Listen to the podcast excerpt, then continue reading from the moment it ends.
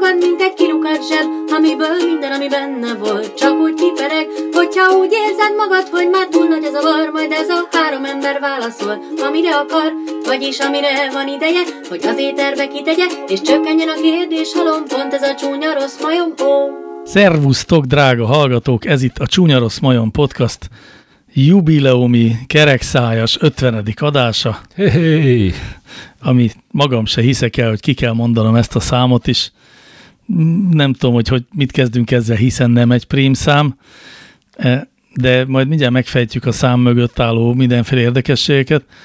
E, Mint biztos tudják a hallgatók, ez egy olyan podcast, ahol a hallgatók kérdéseire válaszolunk, és ezúttal a hallgatók voltak olyan nagyon kedvesek, hogy küldtek egy csomó olyan kérdést, ami az 50-es számmal kapcsolatos, úgyhogy teljesen együtt szerkesztjük ezt a podcastot, azt lehet mondani, de azért akik válaszolnak, azt mindenképpen el kell mondani.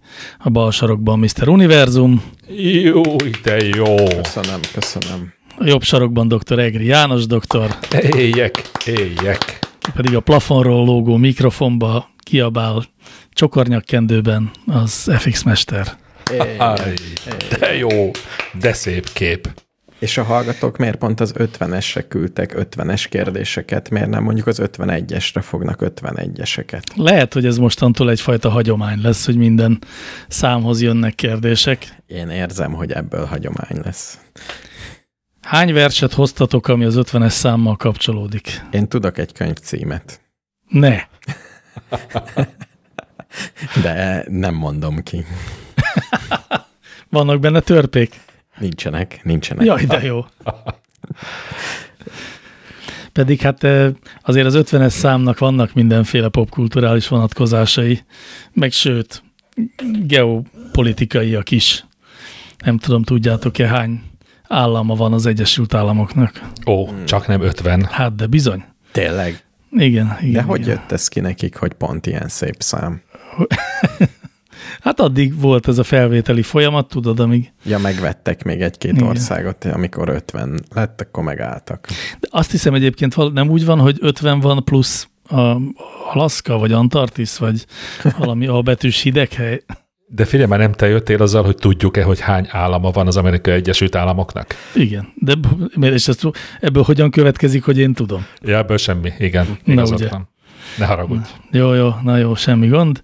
E, aztán az viszont tényleg ilyen technikai vonatkozás, és én imádom, hogy a, hogy a 35 mm-es filmre való fotózás esetén a, a normális lencset, vagy tehát hogy mondjam, a, az alaplencse, alapobjektív az az 50 mm-es. És ez is, de szép, nagyon Ugye ez szép. a klasszikus portré, portré objektív. Úgyhogy hát ezek, és hát egy nagyon fontos, ezt nem tudom, ezt biztos tudtátok, tényleg csak emlékeztetőképpen mondom, hogy a kabbalában eh, van a, a, a bölcsesség 50 kapuja és a tisztátalanság 50 kapuja. De hát ezen mi már mind átmentünk. Tudnál egyet-egyet mondani? Persze, a négyes és a hatos. Ó, tényleg. Miért? Nincsen saját nevük. De van, van. De most azt nem mondom. Ja, jó. Ne, ne hülyeskedjünk már. Ezzel nem tudtok megfogni.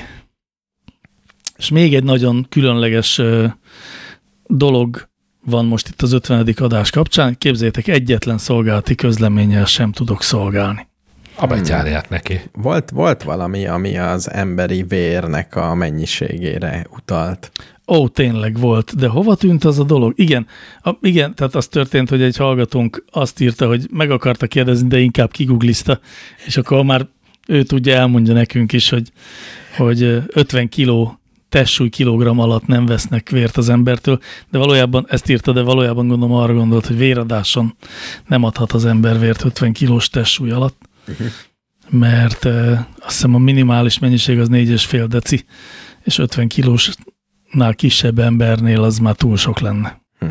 Hát igen, ez tulajdonképpen egy, lehet, hogy egy új rovatot kéne indítanunk a szolgálati közlemények mellett a Hallgatók válaszolnak című rovat. A saját kérdéseikre. Hát vagy a mi korábbi felvetéseinkre, igen, így van. Azt szerintem nem lenne rossz. De lehet az is, hogy legközelebb, mondjuk a századik adáskor, akkor két órán keresztül kérdezünk, és utána a hallgatók válaszol. Az nagyon jó. Annál is inkább, mert ugye van ez az Encore.fm nevű hely, ahol mi közé tesszük a podcastot, úgy gyökérhelyként, vagy az alaphelyként, és ott lehet hangüzenetet hagyni a podcastnak, ezt tudtátok? És már egyszer majdnem föl is béreltünk egy hallgatót, hogy tegyen ilyet, de, Igen, de nem sikerült nekik. de nem sikerült. Vigyetek már tudtok arról, hogy bárki, aki az Enkoron készíti a podcastját, érkezik hozzá ilyen hallgatói hangüzenet. Igen, én tudok. Jó, hát akkor nincs más hátra, mint vesztegessük meg a hallgatókat. Dehogy is. Én nem adok bele semmit. Én beleadok egy csomó ilyen szellemi energiát, meg lelki erőt. Én egy, egy fél deci Tudom. pálinkát. De egy kis pá... Ebben én is biztos voltam, hogy pálinka lesz az. Igen, csak az űrtartalom volt kérdéses. Igen, igen. Nem akartam elkapatni a hallgatót. Figyeljetek, nem is baj, hogy nincsenek szolgálati kérdések, mert rengeteg, rengetegre kell válaszolnunk, úgyhogy pörgetnünk is kell, hogyha a mai penzumot teljesíteni akarjuk. Úgyhogy jövök is csiki-csuki villámkérdésével témába vág. Lehet sörből pálinkát főzni? Ugye most nem kell illendően válaszolnunk erre a kérdésre, hiszen köztünk van az egyetlen szakértője ennek. Szerintem nem. Mert a pálinka az gyümölcspárlat. Ó, ó, nem. Nem talált? Á, hát fenyőpálinka megvan? Az Jó. hol gyümölcs?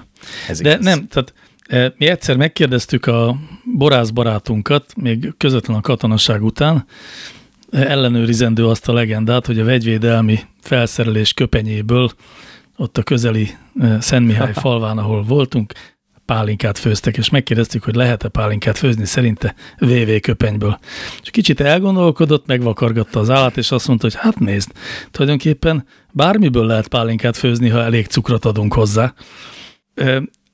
Úgyhogy ebből kiindulhatnánk, de egyszerűbb, hogy egyszerűen csak ki kell, utána kell googlizni, és megtudod, hogy a sörpárlat, avagy sörpálinka az egy teljes mértékben létező cucc olyannyira, hogy egy drágább sörpárlat az a drágább viszkikkel egy kategóriában Igen, de az említhető. magyar törvény szerint, a pálinka törvény szerint a valódi pálinkának hat feltételnek kell megfelelnie. Ó, oh, Az első száz százalékban gyümölcsből készül párlat.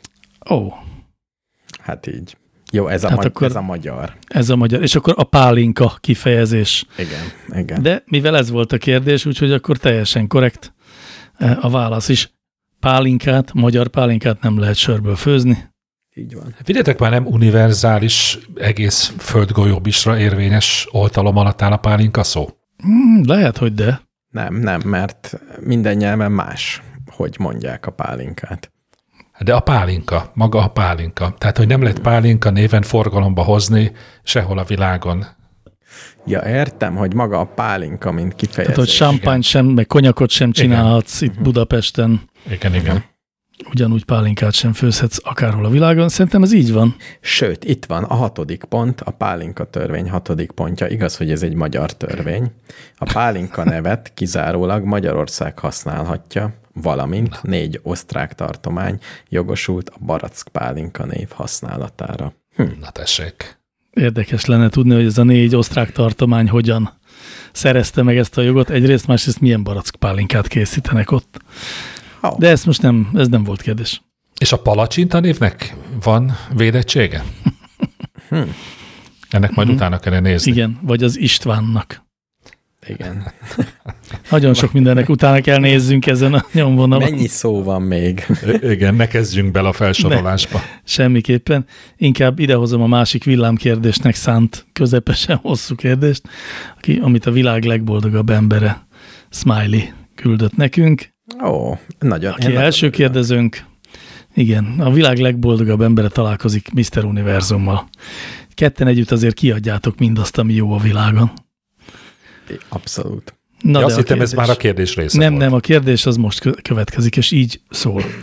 Én csak azt szeretném megkérdezni, hogy mi annak a mozdulatnak a neve, amikor, hogy a mutatóujjaddal felle mozgatod az ajkaidat. Bebeőzés, fricskázás? Azt a választ én is tudom, hogy nincs neve, tehát ez a válasz elvenné tőlem a világ legboldogabb embere nevet, ezt meg ti se akarnátok, ugye? Tudjátok-e, hogy melyik az a mozdulat, amire ő gondol? Hogy ne tudnánk, persze. Hatalmas, hatalmas erőfeszítést kellett tennem, és gondolom a hallgatóknak is, hogy ne kezdjék el ezt azonnal csinálni. De mi- miért, miért nem kezditek el csinálni? Én, én merem. Hát merni merem én is, de nem akarom. Á, ó, értem. Na és hogy hívják ezt a tevékenységet? Uh-huh.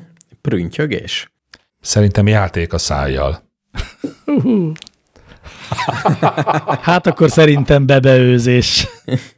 Szerintem a bebeőzés az hülyeség. Miért? Be, mert ez úgy, úgy Nem, az nem, nem figyeltem, már is belementem én is. Én még tartom magam. Beszippantott téged a lehetőség. De csináljátok csak, és akkor megfejtjük, milyen betűk vannak benne. BÖ, egyértelmű. BÖ, nálam is BÖ. Igen. Én meg azt hallom, hogy blöbör, blöbör, blöbör. Akkor blöbrőzés? Blöbrözés. Blöbröz. Tegyünk bele néhány magánhangzót, hogy ki lehessen mondani. Igen, hogy, Blabráz, hogy ne legyen. lábrá, olyan, mint a lábrázás. Ne lengyel Lábrázás. Bl- Bölöbőrézés. Szerintem a böbőzés. De ez nem böbőzés. Blörbőzés. Blörbőzés. Bölöbőrzés. Bölöbörzés. Ez az. Jó. Jó. Ez akkor megvan. Bölöbörzés. Bölöbörzés. Ezt felírom ide azért, hogyha legközelebb valaki kérdezni, akkor egyből rá tudjuk vágni, hogy ez a bölöbörzés. És most, hogy ezt rögzítettem, már ez se fog elveszni. Úgyhogy mehetünk is tovább. Mindjárt azzal a kérdéssel, ha már itt a tudatmódosításnál tartottunk, akkor ez ide illik. Bármikor le tudom tenni nevű kérdezőnk küldte azt a kérdést, hogy egy spangli belefér esténként? Így sokkal pihentebben kelek. Hmm. Hát bele. Hát bele belefér. Én Miért egy pálinka belefér esténként? Sokkal Hát- vidámabban hát- hát-. Hát bele? Igen. Ezt Igen, tehát a beleférés az megvan, csak kérdés, hogy ö, támogatjuk-e ezt, meg jó ötletnek gondoljuk ezt. Én egyiket sem tartom jó ötletnek. Hm. Miért kevésbé lesz boldogabb, aki ezt csinálja? Vagy, Eleinte boldogabb lesz, később nem. Szerintem. és mennyi, mennyi ideig lesz boldogabb? Figyeljetek, az van, hogy a fű az ugye nem alakít ki fizikai függőséget, ezt jó, ha minden hallgatónk tudja, de azt is jó, ha minden hallgatónk tudja, hogy pszichikai függőséget viszont tökéletesen ki tud alakítani, ugyanúgy, ahogy bármi más, amiben egyébként fizikai addi- addikciót okozó anyag nincsen, de hogyha, tehát mint tudjátok, a cipővásárlás is tud addikciót okozni. Vannak ilyen páciensei az addiktológus barátomnak, úgyhogy ezért aztán én mégis azt mondanám mindenkinek, hogy az est, minden este egy füves cigi az nem fér bele. De miért egy kis addikció az oly nagy baj? Például az, hogy minden este fogat mosok. Az is valószínű addikció. Mégsem. Én Csak az a baj, hogy a fogmosásnak jellemzően, jellemzően jótékony hatásai vannak, még a fűszívásnak nem annyira. Hát pont most Csak. Csak. írta a kolléga, hogy jó hatása van. Neki jót tesz, Is. igen, mondjuk ez igaz. Is. De például igazolt negatív hatása az elbutulás. Akkor Tényleg, ha valaki mondjuk 30 éven át minden Igen, este igen, igen, igen. betép, akkor meghűl. Igen. Hát ha nem is a teljes elhűlés, de, de az a észbeli képességek csökkenése. Hát töltsön ki egy IQ-tesztet mindig akkor. Lefekvés előtt, de már a spangli után. Hmm. Az jó egy ilyen mérés, egy folyamatos mérés, csak akkor nehéz lesz kipihentebben kelni, de érdemes megpróbálni szerintem is. Én nyugodt szívvel senkit nem beszélnék rá arra, hogy, hogy esténként bármilyen káros kábítószeres eszközt vegyen igénybe ahhoz, hogy jól aludjam. És ebbe a pálinkát is beleértem. Igen. De bármilyen, ö, tehát mit lehet, mit szabad igénybe venni szerintetek Mert altató, jobban elalváshoz altató gyógyszert szabad. például? Hát figyeljetek, mondjuk orvosi felügyelet mellett bármit. Így tudnám egy kicsit árnyalni a hozzáállásomat. Uh-huh. És mondjuk ilyen gyógynövényből készült bogyókat, Ó, tényleg. A jó Citronfűteja. A citronfűteát engedélyezem. Citromfűte, vagy cickafark. Vagy ginkgo bilóba oldat. Igen. Bár nem tudom, hogy ezek miért szimpatikusabbak, mint valami, amit a vegyészek kevertek ki. Mert ez olyan, mert ez olyan majd, mint ami egy későbbi kérdésbe fog előjönni, hogy mennyire hiszünk a, hogy mondják ezt az áltudományt? Homeopátiában. Homeopátiában, igen. Azt fel is teszem akkor most ezt a kérdést, ha már azt, ezt itt megválaszoltuk, szerintem igen, hogy igen, igen, azt sajnos nem tudom, hogy ki kérdezte, mert nincs most itt előttem a, fel, a leírása, de hogy a kérdés úgy szólt, hogy mennyire hiszünk a homeopátiában. Mm. Küldenénk-e homeopátiás orvoshoz a nem tudom kit? Valami ilyesmi volt. Nem valami Vágó Istvános volt? Valami? De ja igen, hogy hát, hogy, hogy mennyiben értünk egyet Vágó Istvánnak a homeopátiáról alkotott nézeteivel. Így Én, volt. én az utolsó betűig. Hát én is. Egy nagyon elegáns kísérletet végeztek Vágó István és barátai, hogy azt hiszem a homeopátia világnapján túladagolták magukat valami nagyon durva homeopátiás szerből, amiből nem szabadott túl sokat, és ők nagyon-nagyon sokat vet, bevettek. És nem sikerült? Mm, Nem haltak bele. Úgyhogy de túladagolták keményen. Teljességgel érthetetlen számomra, hogy, hogy még vannak olyan országok a világon, ahol ez nincsen betiltva. Hát illetve főleg ilyen országok vannak a világon. De nagyon sok helyen viszont be van tiltva. Azért, azért nehéz Igen? ez nekem. Igen, Tényleg. igen. Azt hiszem valamelyik európai országban is egyszer nem- mindenkorra nem betiltották. szabad. Igen. Nem. Mert hogy ez átverése az embereknek. De Gyakorlatilag a placebo hatást adják el nagyon drágán. mekkora fekete piaca lehet. Ez zseniális. Ahogy a pívíznek is. Szóval azt akartam mondani, hogy nekem vannak nagyon kedves, nagyon jó fejismerőseim, akik ebből élnek, hogy ilyen Ó. tanácsokat adnak, és ezt forgalmazzák, de hittel. És Aha. nagyon, mm, hát szívesen beszélgetek velük mindenről, csak erről nem, de akkor is van egy ilyen kis rossz érzésem. Én ezt meg tudom fejelni azzal, hogy nekem van egy állatorvos haverom, aki állatokat gyógyít homeopátiával, és ugye ott nem igazán, vagy legalábbis direktben biztos nem működik a, az a hatás, amit dr. Egri János doktor úr az előbb említett. Mi szerint? Mit említettem az előbb? Elfelejtettem. Na hát ez a baj, hogy én is. A, pla- a placebo? A placebót, igen. De, de azt mondják, hogy akkor is működik, mert hogyha például a gazdája adja be, akkor a gazdája egyrészt megnyugszik, hogy minden rendben van, és egy sokkal nyugodtabb, meg máshogy áll hozzá. Legalábbis ezt mondják, hogy ezért működik az olyan kisgyerekeknél is, Elképzelhető. akiknek, Aj, akiknek nin- nincsenek ebbenek tudatában. Remélem, hogy Vágó István doktor nem hallgatja a csúnya rossz majmot, mert már biztos, hogy üvöltve tépi a haját. Százmilliószor elmondta ő is, és mindenki, aki komoly emberként foglalkozik ezzel a kérdéssel, hogy az, hogy valaki meggyógyult, miközben egyébként ezeket a teljesen hatástalan bogyókat adták neki, az még nem bizonyíték semmire, mert száz másik ember meg nem gyógyult meg. Tehát nincs igazolva a hatás mechanizmusa az egésznek. Az, hogy valaki meggyógyult, miközben hülyeséget evett, az nem azt jelenti, hogy amiatt gyógyult meg. Igazán csak a vita kedvéért említem, mert egyébként egyetértek vele teljesen.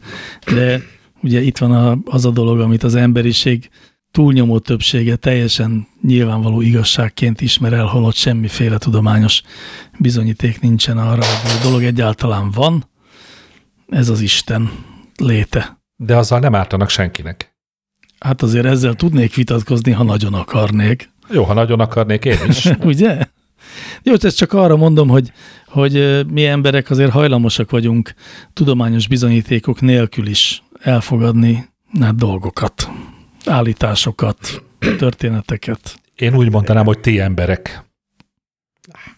Vagy emberek nagy része, az egész kínai hagyományos orvoslás is furcsa lábakon nyugszik, mondjuk. így. Nagyon furcsa lábakon nyugszik, hiszen nemrég bizonyították be, hogy az akupunktúra pont akkora egy humbug, mint az egész homeopátia. Pedig milyen, nagyon szépen tartotta magát egészen addig a napig.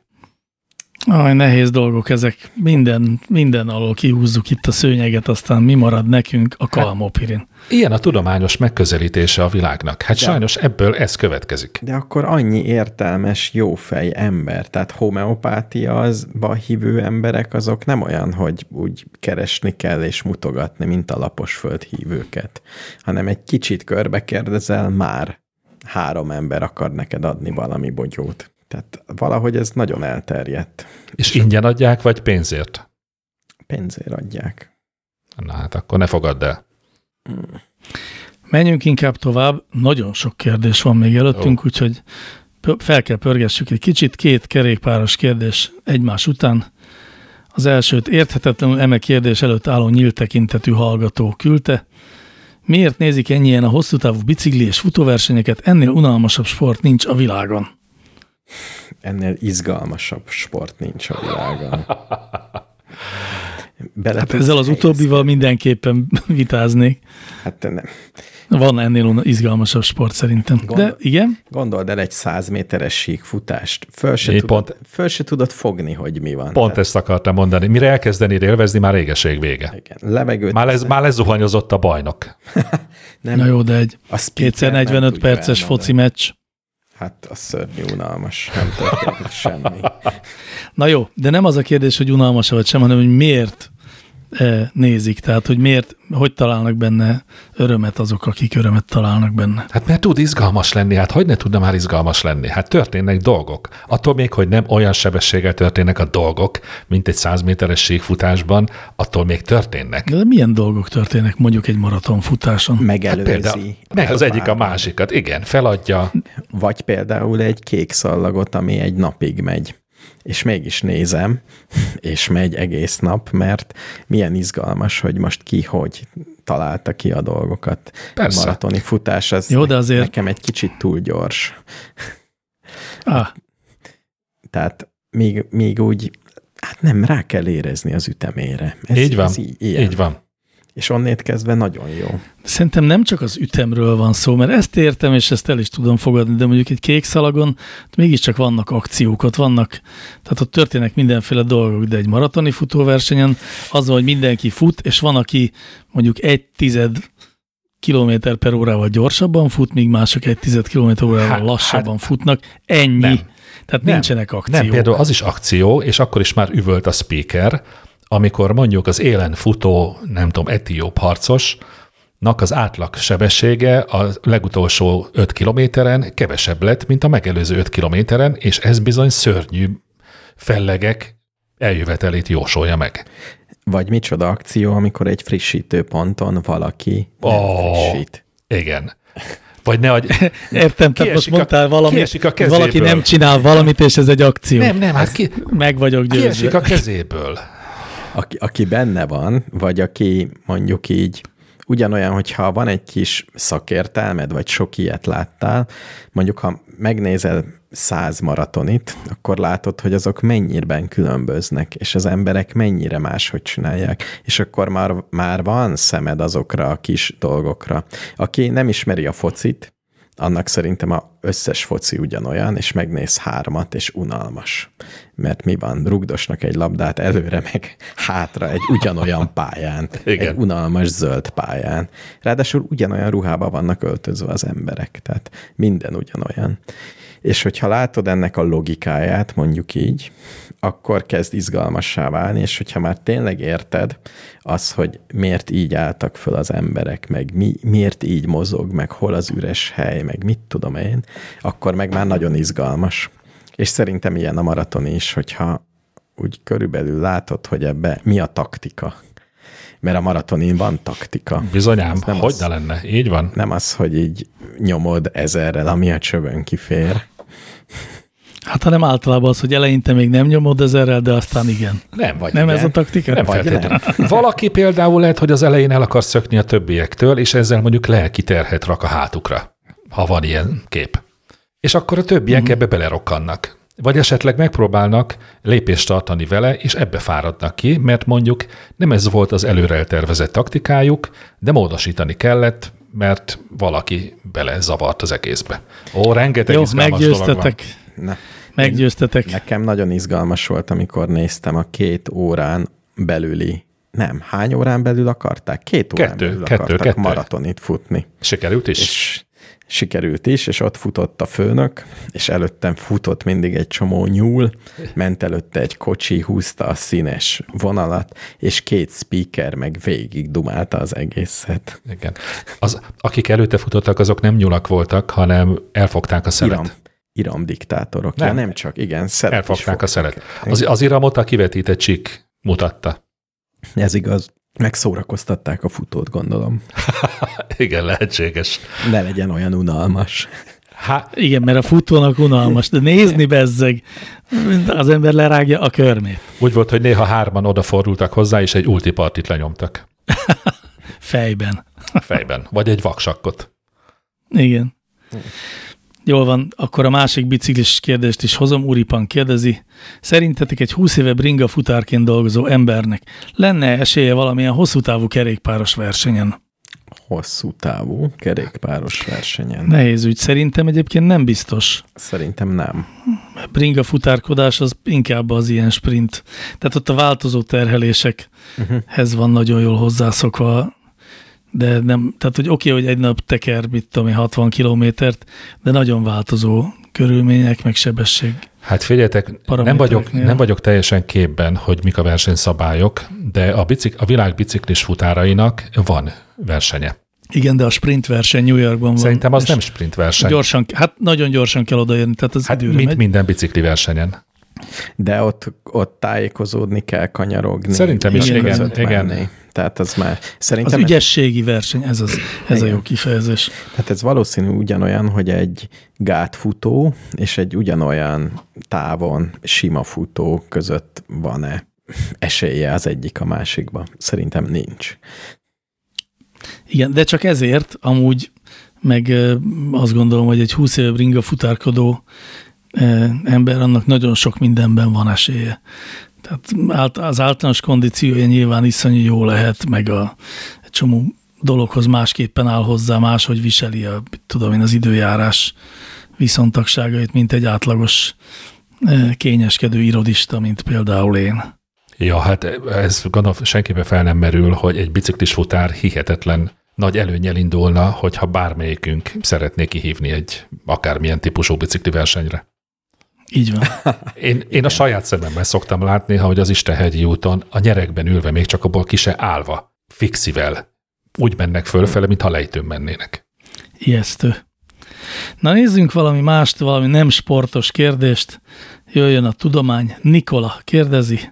Európa miért az 50 Hz-es hálózati frekvencia mellett döntött? Ú, az, Itt az első 50-es első. kérdés. Képzeljétek el, amikor nézegettem a kérdéseket tegnap, ugye, hogy lepontozzuk, én csak a nyolcadik, tizedik ilyen 50-es kérdésnél döbbentem rá, hogy ezek 50-es kérdések. Na, és akkor mit gondoltak, hogy Nikola, aki gondolom Nikola Teslának a, az Név- alter egójaként kérdezi ezt, Névrokona, gondolom. névrokon lehet, igen. Szóval, hogy Európa miért az 50 Hz-es hálózati frekvencia mellett döntött. Én azt gondoltam, hogy itt egy értelmes mérnök volt, és azt gondolta, hogy az 50 az egy olyan szép kerek szám, és könnyű is megvalósítani. Legyen ez. És akkor Amerika, illetve Ázsia egy Hát- része pedig miért az 60-at választotta? Ez jó kérdés. Mert nekik a 60 tetszett. Szerintem, Az igaz. szerintem az öt tucat miatt alakult ki a 60. Uh-huh. Uh-huh. Jó, jó, nagyon jó közelítés szerintem. Tehát ez, amit a százjardos futás. Szerintem itt Európában valaki kilobbizta, tehát gyakorlatilag mindegy lenne, hogy mennyi egy bizonyos fizikai korláton belül. Mert amit tekersz, annak a fordulatszámával van ez összhangban.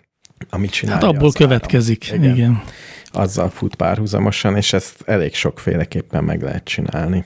Igen, vala, Például a, mo- mondjad, nem, csak, nem csak egy fölösleges dolgot akartam mondani, tehát valószínűleg fizikai oka nincs annak, hogy nem 49, vagy nem 51. nincs.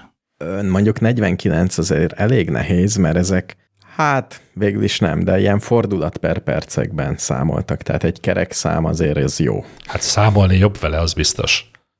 Igen.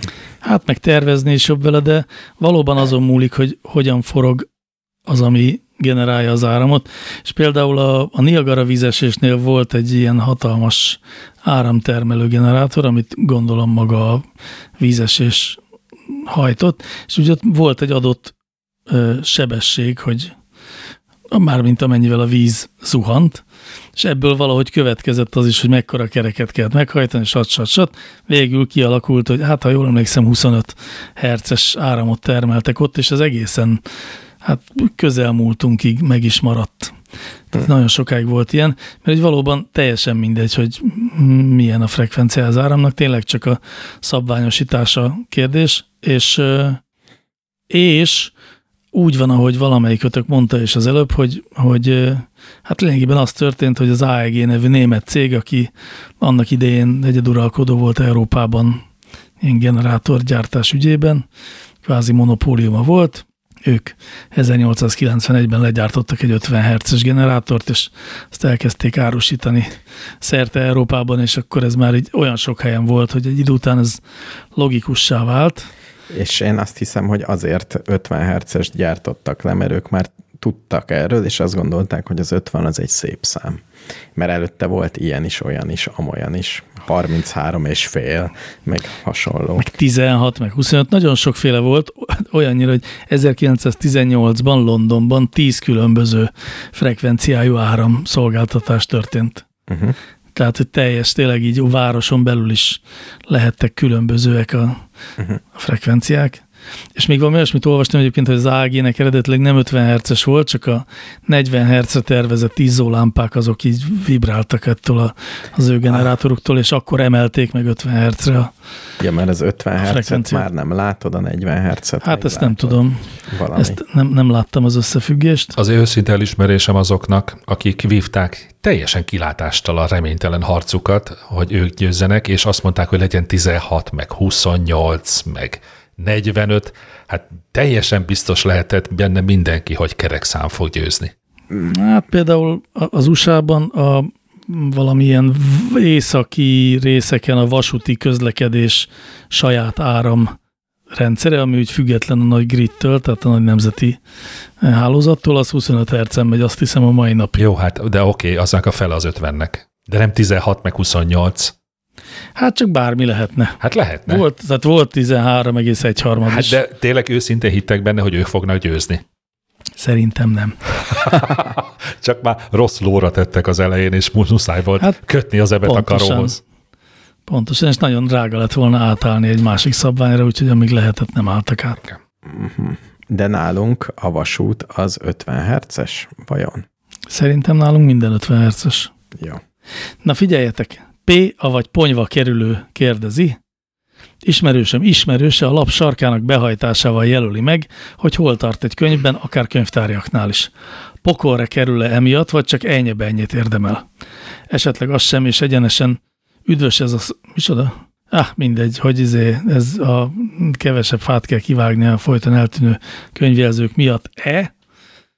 Illetve kérdezünk még azt is, mondja, hogy elbukott nem mondjunk, mert az olyan, mint a alkoholmentes sör és a guminő. Ezt ja. igyekszem nem figyelembe venni ezt a megjegyzést, mert erre harapok. Jó, akkor ezt felejtsd el. Ezt elfelejtettem. Tehát szerintetek pokolra kerül -e, aki a könyv sarkának behajtásával jelzi, hogy hol tart? Képzeljétek, én nagyon sok pontot adtam erre a kérdésre. Egyébként is nagyon bőkezően szórtam, nem tudom, észrevette a szerkesztő úr. Abszolút, nagyon büszke voltam rá. Mégiscsak 50. adás. Gondoltam, hogy Igen. legyünk jó fejek, de ebből nem lesz rendszer, előre szólok. Mm. Szóval erre nagyon sokat adtam, még az is lehet, hogy a maximumot. Így van. Mert eh, képzeljétek el, én az utóbbi években mentem át egy, eh, egy jelentős, hát mondhatni azt, hogy pálforduláson. Mert én egészen odáig minden egyes sejtemmel ragaszkodtam ahhoz, hogy a lehető legtovább meg kell őrizni a tárgyak épségét. Mert hogyha bármi kis hiba keletkezik, akkor az már nem ér semmit. És, és de na, nagyon, tehát, hogy még ha nem akartam, nem is az agyammal, hanem a szívemmel, lelkemmel ragaszkodtam ehhez, most pedig már sokkal, de sokkal jobb, nem az, hogy elfogadó vagyok, hanem sokkal jobban tetszik, amikor egy tárgyon, egy tárgy magán viseli a tárgy használójának a kezenyomát. Tehát az sokkal emberibbnek, tehát sokkal barátságosabbnak érzem, mint egy steril, mondjuk könyv. Én is barátságosabbnak érzek egy olyan szőnyeget, ami nincs védelem gyanánt letakarva egy nejlonnal. Igen. Én is azon az állásponton vagyok, hogy a használati tárgyak arra vannak, hogy használjuk őket, nem arra, hogy őrizgessük, és általában, amikor valaki a könyv szentségéről magyarázattól, én mindig hideglelést kapok, mert én azt gondolom, hogy a könyv tartalma az fontos, de a könyv hordozója, a történet hordozója, a lapok, azok nem, és szerintem egy salátás, salátára olvasott könyvből olvasni egy jó regényt, az pontosan ugyanolyan semmit nem vesz le az értékéből. Ha mondjuk ki vannak harapva ilyen negyedek a lapokból, és ezért nem tudjuk meg soha, hogy ki, lett, hogy ki volt a gyilkos, az rossz. Esetleg Az nagyon-nagyon rossz. kiemelő filccel aláhúzva oldalanként 15 mondat. Á, az is már határeset azért. Viszont azt nagyon szeretem, amikor egy előző olvasó egy kis recenziót vagy kommentárt Igen. ír az elejére, is jó. vagy Így egyes van. oldalak alá. Hát ugye ennek, ennek az ős klasszikusa ugye maga Fermá volt, aki, aki a nagy Fermás ejtést is ugye alapszélére jegyezte fel. Igen. Jó, szóval akkor szerintem válaszolhatunk arra az alapkérdés, hogy pokolra kerül emiatt, vagy csak ejnyebejnét érdemel, hát akkor még ejnyebejnét se. Nem, Sőt, nem, sőt. mindenkit, mindenkit biztatnék, hogy írogasson, húzzon alá könyvekbe bármit. És hajtsa be a Jó, én, meg nem, én erre nem biztatok senkit se, tehát csak azért ne hajligassa be, mert hogy attól szebb lesz egy könyv. De ha a használat közben megesik, akkor ne essen kétségbe. Nagyon jó. Na, még egy gyors kérdésre van időnk. Egy kíváncsi te a fogyasztó nevű első kérdezőnk kérdezi, milyen okból alakult ki az eltartott kisúlya te a formális fogyasztásánál? Praktikusok van a háttérben, vagy csak egy felesleges úri formaiság? Elsőnek az volt az ötletem, hogy oda kell akasztani a kiszedett filtert. Vagy akármi mást. Szatyrot. Igen, de igen. Vagy ha valaki más bele akar inni a csészénkbe, így tudjuk távol tartani. Igen. igen. De én azért azt gondolom, hogy a poharat a pornép fogta marokra. És gondolom ettől akarta megkülönböztetni magát a nemes ember, hogy csak egy-egy ujjával fogta meg. Hát de nem is tudod megfogni a kis ujjaddal, mert az már lelóg. Az Mondjuk, a levegőbe van. mondjuk ez igaz, de meg tudod támasztani az alját vele. Jaj, de az annyira parasztos. Hát lehet, hogy parasztos, de az angol királyi család komornyikjától tudjuk azt, hogy az angol királyi család pontosan így issza Ó, teát. ó. Tehát a két, hát a, a hüvelyk és a mutatóujjukkal fogják a csésze fülét, Igen. a középső ujjukat alatta támasztják, a kis ujj meg a gyűrűs ujj pedig csak úgy lóg lefele. Az eltartott kis ujj ugyanis valójában az kifejezetten illetlen bunkóságnak számít. Ez egy ilyen, ilyen városi, leg, illetve hát nem városi, de ez a legenda, hogy az eltartott kis ujj az valami. Ez leginkább az áll közel az igazsághoz, aki azt mondja, hogy az eltartott kis ujj az az urizálás paródiája, az a jó ízlés paródiája. Hmm. Tehát inkább csak ezt így, így, így jelenítették meg a, azt hitték, hogy így isszák a nemesek a teát, és így gúnyolták ki őket a köznép Magam gyermekei. is, magam is ilyen értelemben szoktam használni, amikor nagy ritkán így iszom a teját. Én pedig külön szeretném megköszönni akkor drága FX mesternek, hogy ezt elmondtam, mielőtt még rászoktam volna erre a nyilvánvalóan rossz szokásra.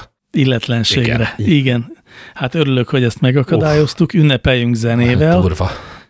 és aztán a zene után hasonló magas minőséggel és sebességgel tárgyaljuk tovább a kérdéseket.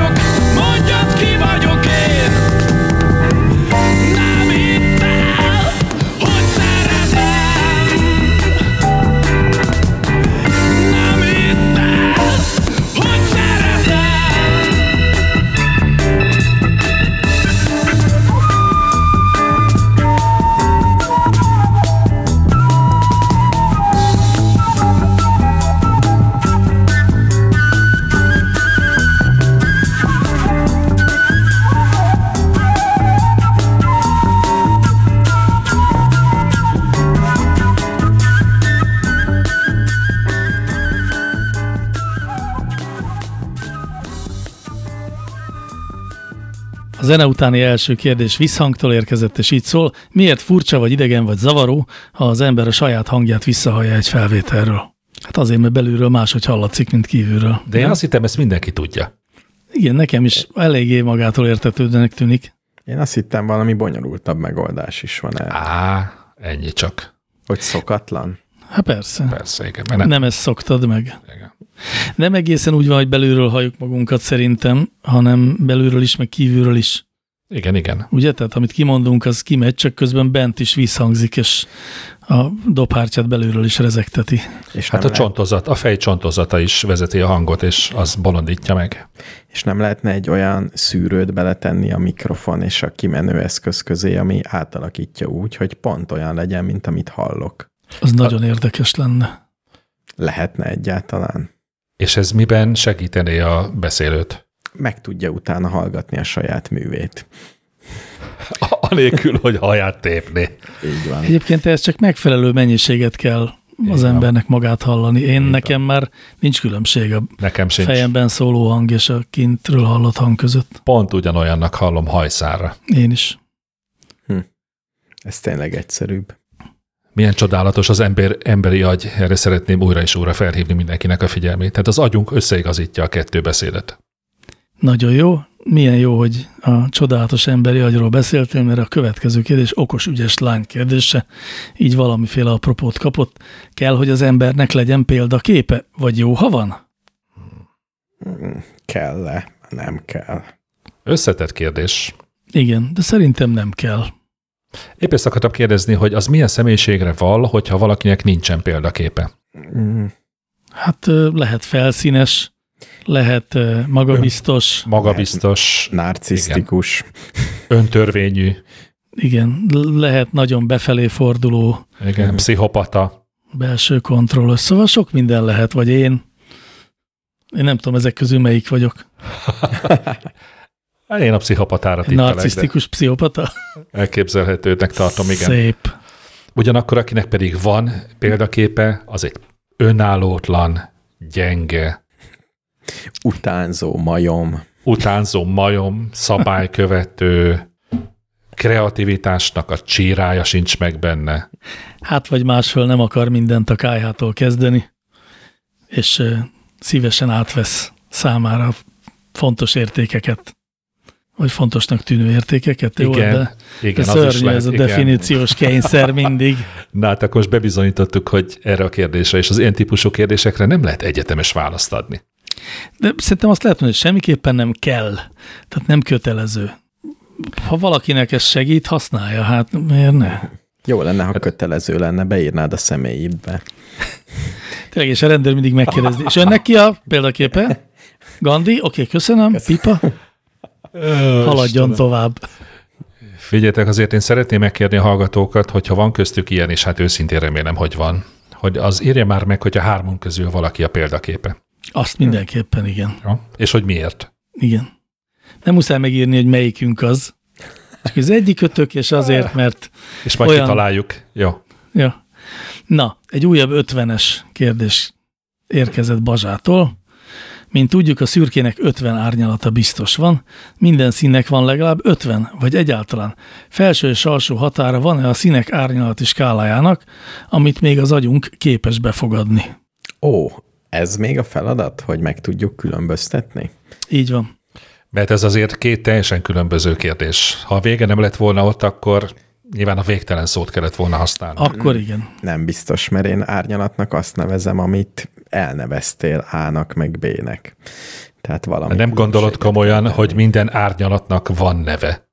De én ezt gondoltam. Hát dehogy van. Hát annál sokkal több árnyalat van, mint ahány név. Hát igen, tehát hogyha két szín különbözik, mert mit tudom én, a rezgés számuk egy ezred herccel, vagy mivel herc, Igen. hercben mérjük a színeket, Mé- mérjük hercben. mérjük hercben. Szóval, hogy ilyen kicsi hercecskében különbözik, akkor az már különböző. Szerintem hullámhozba, de most ebbe akkor nem menjünk bele. Ú, tényleg. És a hullámos az sima centiméter. Az, u- az, Hát az ugyanaz. nem, a jó. herc az, na jó, az nem Na. gyakoriság? Hát szerintem az a rezgésszám. Igen. Tehát egy egy perc alatti rezgések száma. Jó, figyeljetek, van olyan képlet, ami, ami tartalmazza mind a két mennyiséget, és van köztük összefüggés. Na Maradjunk de- ennyiben. Csodálatos, tehát nyilván végtelen sok szín van, de vajon az agyunk hányat képes megkülönböztetni? Hát attól függ, mennyire fejlett. Az agyunk? Hát annyira, mint ami a te fejedben van például. Az a baj, hogy szerintem nem olyan ez, mint mondjuk egy kóstoló ember, vagy egy borkóstoló, hogyha sokat gyakorlod, akkor előbb-utóbb egyre többféle ízt érzel, és meg tudsz különböztetni olyanokat is, amit én ugyanolyannak érzek. Elképzelhető.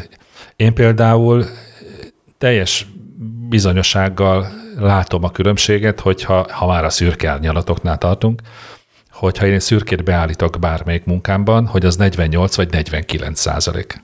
Tényleg? Aha. Hát nem, tehát nem abszolút látásom van, de, Értem. egy, de egymáshoz képes, egymáshoz képes látom a különbséget, persze. Tehát itt már meg is dőlt a szürkének, nem 50 árnyalata van, de legalább 100. Azért nagyon érdekes, mert akármerre is nézelődtem, mindenhol azt a választ találtam, hogy 100, 200, pár száz különböző árnyalatot tud az emberi agy megkülönböztetni egymástól, ami hát azonnal megdől, hogyha dr. Egri János doktor csak szürkéből meg tud különböztetni százat.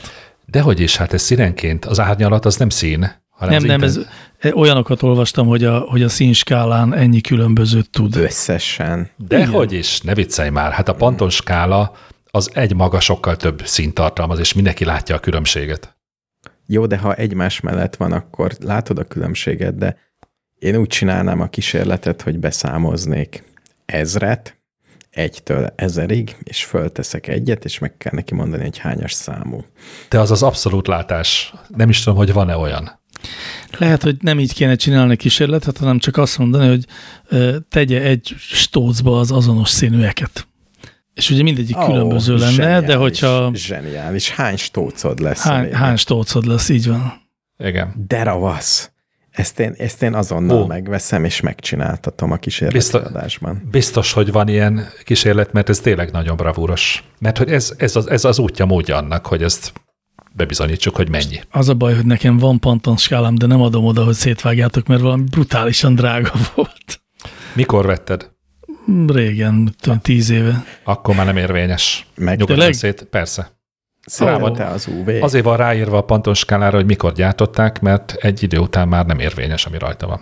Ó, de nem úgy, hogy megváltoztattuk Nem, a nem, úgy, hogy az, hanem- nem úgy, hogy az ENSZ átnevezte a szí- a színeket, hanem kikopott. hanem egyszerűen a fény hatására Ó. eltűnnek.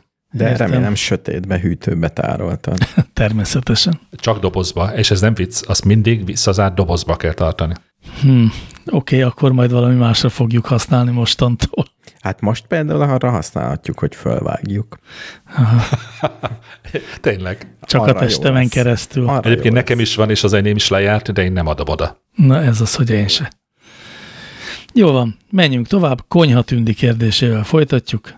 Hogy van az, hogy pattogatott kukorica létezik csupán, pattogatott szója, vagy borsó, vagy pattogatott bab miért nincs? Vagy van? Én nagyon remélem, hogy utána néztetek, mert engem éget a kíváncsiság. Én megeresztettem a Google keresést, hogy pattogatott borsó. Na? És kijött, hogy van. Ó, Itt, itt abba hagytam a keresést. ja. De képet se láttál róla, hogy De, hogy de. néz ki? Pattogatott csicseri borsóról van szó. Ó, de jó, de szép És- lehet. Kerek, ilyen, olyan, úgy nézett ki, mint egy csicseri borsó, ami így ki van pattogva. Meg szerintetek a puffasztott rizs, meg az ilyen buláta, meg ezek az ilyen golyók, azok Buláta? buláta. Hm. Nem ismerős ez a kifejezés? Nem. Ismerős, de nem lehet, hogy az is valamilyen gyerek étel. Hát elsősorban Ilyen puffasztott valami. Szokták, valami puffasztott, Akkor igen. a lányom azt tette szerintem. Az nem úgy készül, mint a pattogatott kukorica? Ez- rízszemeket durrantanak szét. Hát, Jó, ezt nem tudjuk. Ugye az Mindegy. ősi kérdés, hogy készül az izi? Hogy készül az izi? Hát nem tudom, de most már nagyon érdekel. Ú, de jó lenne valamelyik hallgató feltenni ezt a kérdést, hogy hogy készül az izi. Mert az is rizsből van. Uh-huh. Na jó, akkor van pattogatott csicseri borsó, tehát biztos van másféle pattogatott izé-bizé is, úgyhogy mivel ezt megválaszoltuk, mehetünk tovább. Van itt pár ilyen, milyen lenne a világ, ha más lenne, típusú kérdés. Mindenek előtt Alan Delon fia kérdezi, bármiben más lenne a világ, ha nem kellene vécére járnunk. Persze. Oh. Igen, nem, nem kellene vécére járnunk, ennyiben nagyon más lenne. Hát mennyivel nem. olcsóbb lenne egy lakás? Egy helység, nem, kizárva, nem kéne csatorna. Hmm. Egy csomó helyzetben nem hivatkozhatnánk arra, hogy ó, bocsánat, egy pillanatra kiszaladok a mosdóba. Igen. Hát, vagy valami más miatt kellene erre hivatkozni. Mindannyian úgy élnénk, mint egy-egy virettú. Hogy mindig a lábújunkon, meg a nem, hüvelykujjunkon Istenem, Isten tudva levő, hogy Vinettúnak nem volt anyagcseréje. Nem hmm. mondod. Hmm. Olvastál-e bármit az ő életében, életéről szóló könyv milliókban. A nagy indián vi- könyvet kívülről tudom, jó? A nagy indián könyv az nem Vinettúról szól, ez, ebben már belefutottál azt... ebbe a csapdába ja, egyszer. De tehát akkor az nem a nagy, Vinet, vagy nagy indián könyv, hanem a, az Old sorozat. Az old. A Vinettú. A Vinettú. Az a Vinettú, jó, igen. igen Vinettú egy, azt, Vinettú kettő, azt tudom kívülről. Mert Old Shatterhand néha bokrok közé ment, és ott különféle kalandos dolgok történtek. Közben a táborát lemá- lemészárolták az apacs, nem az apacsok. Nem, nem, a semmiképp. Kománcsok. Meg a szíjuk. Hmm. Szóval szebb világ lenne, kivéve, hogy nem lehetne hova elvonulni, ha nyugodtan akarsz olvasni egy kicsit. Ti szoktatok még olvasni WC-n? Én csak Instagramot nézek. Én szoktam. Egyszer valaki kérdezze már meg a hallgatók közül azt a kérdést, hogy ha valaki sokat ül a WC-n, az tényleg mit kap? Mit Aranyere, aranyeret. aranyeret. Hogy ez, egy, hogy ez egy olyan hülye ijeszgetés, mint ami gyermekkorunkban volt, hogyha sok vizet iszol békanő a hasadban. Ha közelről nézed a tévét, akkor elromlik a szemed. Igen, ha sokat üzeskedsz, akkor bepisilsz. Tehát, hogy ócska szülői trükkök garmadája szólt arról, hogy a gyereket valahogy rávegye a jó viselkedésre, vagy valóban lehet kapni aranyeret. Hmm. Reméljük, hogy ezt meg fogják kérdezni, addig azonban megyünk tovább a milyen világ lenne a másik világ kérdés soron. József kérdéseivel tudok most elválni. Tudnátok-e egy olyan világban élni, ahol mindig az igazat kell mondani? Vagy egy ilyen világ borzasztó lenne? Az igazat kell, tehát mindenki csak igazat tud mondani. Mindenki igazat mondana. Igen. Hmm, én kipróbálnám. És félek, hogy visszakoznék egy hónap múlva. Addig is javaslom, hogy mindenki nézze meg, aki még nem látta a, a hazugság felfedezése. Nem tudom, mi a magyar címe, de ez az angol címe. Című filmet, roppant, tanulságos és vicces. Egyébként ez volt egy másik kérdésünk is, ami pedig, hát lényegében ugyanez Balázs küldte, hogy milyen rövid és hosszú távú következményei lennének annak, ha egyik pillanatra a másikra valamilyen oknál fogva az emberiség nem tudna többet hazudni, füllenteni, mellé beszélni. Működhetne egy társadalom maximális őszintességgel? Hát szerintem gondoljatok bele, tehát az egész szakmák, szakmacsoportok szűnnének meg azonnal. Nem, nem, csak az, van, nem csak az van, figyeljetek, azért ezt már elég régóta bebizonyították társadalom tudósok, hogy a társad, társadalmi együttélés egyik záloga a hazudozás. És De. nem feltétlenül a rossz szándékú hazudozás. Tehát ez már-már közhelyszerűen állított tény, hogy naponta kb. 40-50 darab hazugságot eresztünk el. De olyan szépen el lehet navigálni, hogy igazából nem hazudsz hanem igazából az igazat mondott, csak de ezt nem is érezzük. meg ki. Ja. Meg Figyelj, drága, drága Mr. Univerzum, ez a 40-50, ez olyan, hogy észre sem veszed. Jó, ezt értem, de szerintem simán el lehetne úgy navigálni azzal, a, azzal hogy konkrét hazugságot nem mondunk. És egy kicsit figyelünk, és legfeljebb Hogy nem tudatosan nem hazudunk? Igen, igen. Szerintem is azt meg lehet csinálni. És teljesen ugyanígy működne a világ. Még mindig azt mondom, hogy természetesen fel lehetne építeni úgy is a világot, de az egy nagyon másik világ lenne tényleg lennének szakmák, amik nem működnének, hiszen persze megint definíciós a kérdés, hogy mi a hazugság. Tehát mondjuk egy kitalált történet elmesélése az hazudozás-e? Igen, igen, igen. Hogyne, persze. Hú, hát akkor azért, na jó, akkor képzeljük el, hogy nincsenek történetek, nincsenek kitalált történetek, az ne, akkor az nem jó világ. Nem, nem, nem, mert azt, ha, ha, azt ha, be, ha, igen, ha akkor hazugság, ha azt mondod, hogy ez igaz. Így van, ha oda van írva, hogy ez megtörtént dolog alapján a film. Ja, értem. Különben lehetne filmet csinálni. Skifit Jó, ez megnyugtatott egy kicsit. és mondjuk akkor az orvosok, azok mindig mondanák, a, hát többnyire azt mondanák, hogy hát fogalmam sincs, nézze, mi ez a pörsenés itt, nem tudom. Érde. Lehet, hogy halálos, de nem tudom, hogy mi lehet. Jó, de nem, nem így mondaná, hanem azt mondaná, hogy ez a pörsenés, erről ezt és ezt tudjuk hogy ez, ez és ez lehet. Tehát nem azt mondja, hogy semmit nem tudunk róla, hanem elmondja azt a nagyon keveset, amit tud. És már is jobban hangzik. Tehát De az orvosoknak most is kötelező igazat mondaniuk. Tehát benne van az esküjükben. Szerinted nem, nem szokott lenni kegyes hazugság, vagy az igazságnak a, a jobb színben feltüntetése? Amik, hát. Amikor az én közvető orvosom azt mondja, hogy Tamás, nincsen semmi baj. Erre gondolsz? nem, olyankor biztos, hogy igazat mond. Ez jó. Nem, inkább arra gondolok, amikor azt mondja, hogy nézze Tamás, nézze a jó oldalát. Mennyivel olcsóbb lesz az következő 50 évennel? Egy biztos, hogyha hazugság be lenne tiltva, akkor nagyon olcsó lehetne hazugságvizsgálógéphez jutni. Nem tudom most mennyibe kerül. E, jó. Remélem lesz olyan mesterséges intelligencia, ami előbb-utóbb a hangból kitalálja, hogy most hazugság van, vagy nem. Nincs. Ó, képzeljétek el, én egy dokumentumfilm sorozatot néztem, amiben egy teljesen új típusú hazugságvizsgáló berendezéssel vizsgálták meg a gyanúsítottat, ami már nem abból méri, ami én nem is tudom az, hogy hogy fogadhat el bárki bármikor perdöntőnek, hogy izzad-e az ujjad, meg megemelkedik-e a pulzusod, meg kitágolja a pupillád, meg ilyen teljesen közvetett bizonyítékok alapján próbálta azt állítani, hogy valaki igazat mond vagy hazudik, hanem ez valami sokkal mélyebb agyi cuccokat mér. Tehát, hogy teljesen kizárt, hogy át lehessen verni. És Csak igazi, a pszichopaták. Igazi dokumentumfilm volt. Igen, igen. Azt állította a készítője. Ezzel tesztelve a hallgatóságot. Igen. Nem tényleg igaz volt, mert utána néztem aztán a, a híradásokban is, hogy tényleg igazat mondtak. Akkor lehet, hogy elérjük ezt, hogy mindenkinek a fejére kerül egy ilyen, és csak úgy mehetsz be egy bírósági tárgyalóterembe, ha van a fejeden egy izé. Így van, és a fejed tetejéből kiáll egy LED lámpa, ami azonnal kigyullad, hogyha hazudsz. Hát, vagy De egy... akkor nem, nem kell akkor bíróság. Ennél egyszerűbb a helyzet. Egy applikációt kell mindenkinek a telefonján tartani, adott esetben küldenek egy kérdést, te őszintén válaszolsz, aztán megjön az abban, hogy kérem, három napja zárja be magát. Nagyon érdekes világ lenne ez. Meg volt egy olasz vagy francia film, az mondjuk nem pont erről szólt, az meg arról szólt, hogy ha, milyen lenne a világ, hogyha mindenkinek megszűnnének az összes erkölcsi gátlásai. De az tényleg az másról szólt.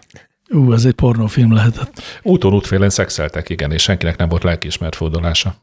Ú, Menjünk gyorsan tovább, mielőtt ebben mélyebben vele gondolnak a kedves Tartsuk, hallgatók. Esetleg tartsuk szünetet? nem, nem, semmiképpen, hanem inkább Bazsa kérdését válaszoljuk meg, hiszen most egy 50-es blokkhoz érkeztünk el. Bazsa ezt kérdezte, miért azt mondjuk, hogy valaki 70-kedik? Miért nem azt, hogy 50-kedik? Vagy 60-kodik. Na jó, de itt az 50-es számon volt a lényeg. Hát igen, de Egyébként érdekes lenne tudni, hogy Igen. miért mondjuk azt, hogy 70 valaki. Igen, én kicsit megpróbáltam utána nézni, és a hivatalos válasz az, hogy nem tudjuk. Ajjajjaj, ettől annyira féltem. És tippek vannak, de alapvetően nem tudjuk. Az, az egyik megközelítésben biztos szerepel az, hogy a hetes számnak ugye kitüntetett szerepe van mindenféle ilyen népi dologban. Hát sajnos hát nem. nem. Nem. Aj, az se. Nem, mert az is van, hogy viszont a hatvankodik az egy e, egyes tájnyelvekben teljesen létező régies kifejezés. Akkor nem csak egymással licitáltak rá szomszédos falvak? Vagy nálunk meg nyolcvankodnak? Ezt, ezt, ezt sem tudják, írásos bizonyítékok nincsenek.